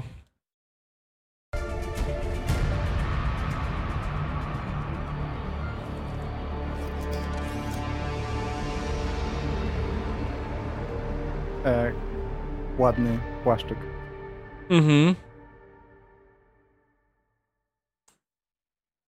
I tam w ogóle, jakbyś spauzował e, kawałeczek e, wcześniej, no. jak tam jest to wyjście i widać to, co jest w tle. E, to tam powinno. Czekaj, wyłączę dźwięk. To, to, co jest na tle, to się zastanawiam, czy jest, idzie opcja rozpoznać. Na pewno ktoś rozkmini, co to jest za statek gdzieś tam postawiony, coś tam, coś tam. Czekamy, aż Reddit rozwiąże tę zagadkę. Tak, myślę, że nie ma się co, co, co mi trężyć pod tym kątem. Okej, okay. wróćmy do nas. Dzieje się. Tak, e, dzieje się. E, pytanie, czy będzie kolejny, ale z drugiej strony, jeśli chodzi o, o szyfrowanie, wydaje mi się, że nie będzie więcej. Bo Epsilon mówił wprost, że będzie kolejne szyfrowanie. Ale tutaj... mi się jeszcze ta strona nie odświeżyła, e, a tutaj się to powinno pojawić rozwiązanie. I, okay. I powinna się ewentualnie pojawić informacja, tak jak na Epsilonie, że E, secondary e, Encryption Detected, coś tam, coś tam. E, no potem tak, była, że trzecia na, na kolejnym, więc zobaczymy jeszcze. Mhm. Oh, Mi też się, też się nie odświeżyło cały czas, więc czekajcie, wykasuję jeden rzecz. Niestety, niestety nie, nie ogarnia tego, chyba że może język zmienię. Ha. Teraz mam polski z jakiegoś e, powodu. Michael Gamble wrzuca, tak. teraz już wrzucił całe. E, Kontakt System Alliance nie ma. Epsilon Oculum Nebula. Okej. Okay. To wrzucę ci jeszcze link do całości, gdzie jest po prostu wszystko spięte razem ze sobą. Mm-hmm. E, I to jest po prostu całe to wideo. Mm, ale napisał e, tylko właśnie Mike Gamble look closely. Eee... Jestem przekonany, bo tam jest wcześniej scena, jak się dopiero postać odwraca. Mhm. Tam coś, tam właśnie widać statek, ale czekam aż fani to rozkminią i, e, i zobaczymy. Mhm. Ah, trochę podjarka, no. No, troszkę tak, nie? No, chłopaki, dziewczyny, no tak jest. Jaramy się Mass Effectem od dawien dawna. Dobra, to możemy jeszcze zrobić faktycznie, e, pokazać po raz kolejny, więc staram. Dobrze. Całe. E, nie jest jeszcze rejtowane przez RSB. I te buty mi sugerowały, że to jest Liara, nie? Ale potem faktycznie zamienia się to w postać, która jest ubrana w kurtkę N7. W ładny płaszczyk. Mhm. Jakbym był chudszy, to bym w takim chodził.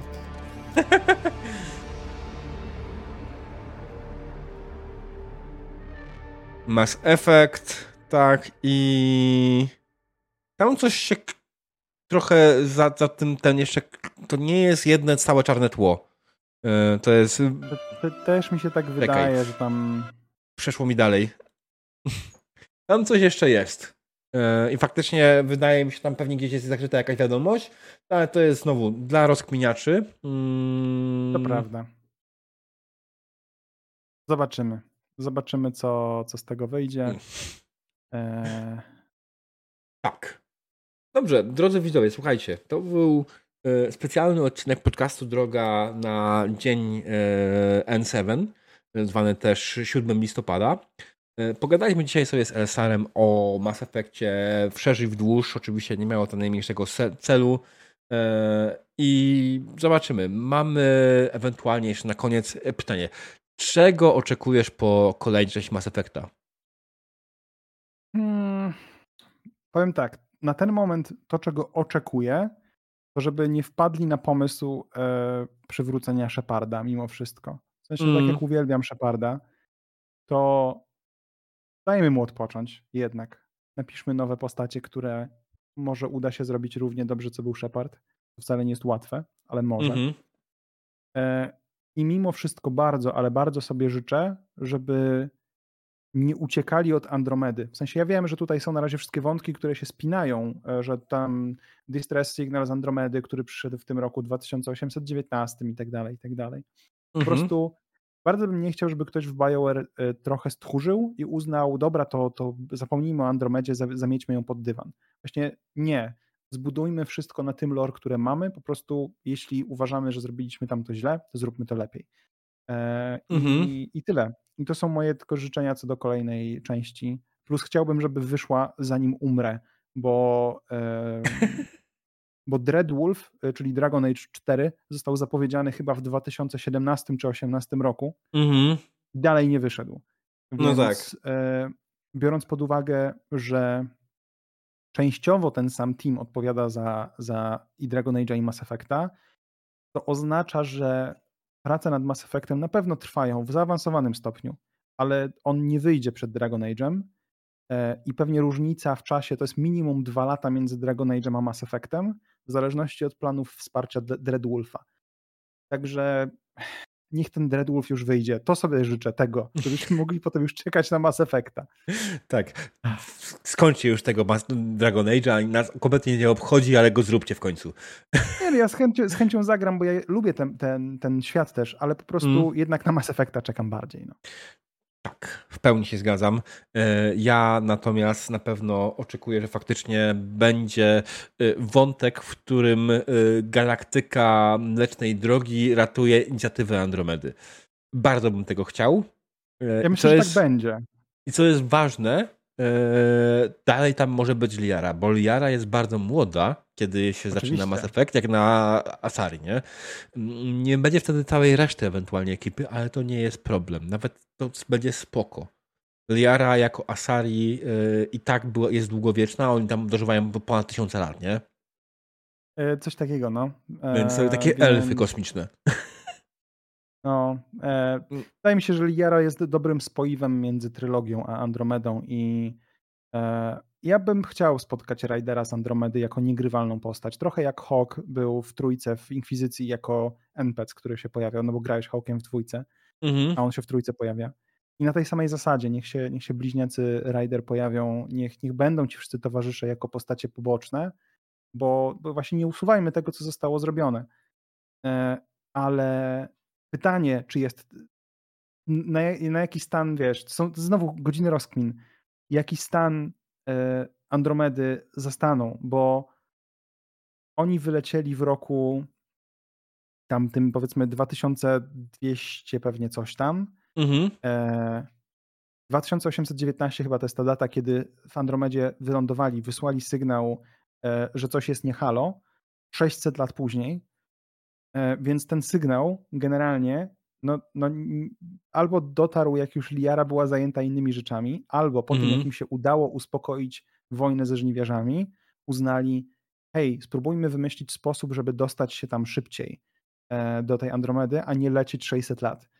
I... Wiesz, pamiętaj, że cywilizacja, która przeżyła Mass Effecta yy, trylogię, ona jest o wiele bardziej zaawansowana niż cywilizacja, która yy, yy, jest w tym, w, tym, tej yy, początku, tak? W sensie to jest znowu lip, jeśli na przykład bierzemy syntezę albo kontrolę jako kanoniczne, to mamy wtedy naprawdę ogromny skok. Mamy technologię i wiedzę o tym, jak budować nowe mass relaye, tak? Mhm. To jest coś, czego nie mają jeszcze cywilizacje y, w, w, w uniwersum Mass Effecta w trakcie wojny z żniwierzami. E, po już mają. Oczywiście i grafika z zeszłego roku e, wskazuje na to, że faktycznie jest budowany mass relay przez ludzi, czy, mm -hmm. przez, przez rasy e, drogi mlecznej. Tak. I generalnie nie wiem, czy oglądałeś serial Stargate. Musiałeś oglądać serial Stargate. Tak, e, oczywiście, tak. Nie wiem, to, to jak powstało Atlantis, czyli ten, ten pierwszy spin-off Stargate'ów, tam był ten sposób, że te mogli się połączyć z wrotami właśnie w innej galaktyce, tylko to było bardzo trudne.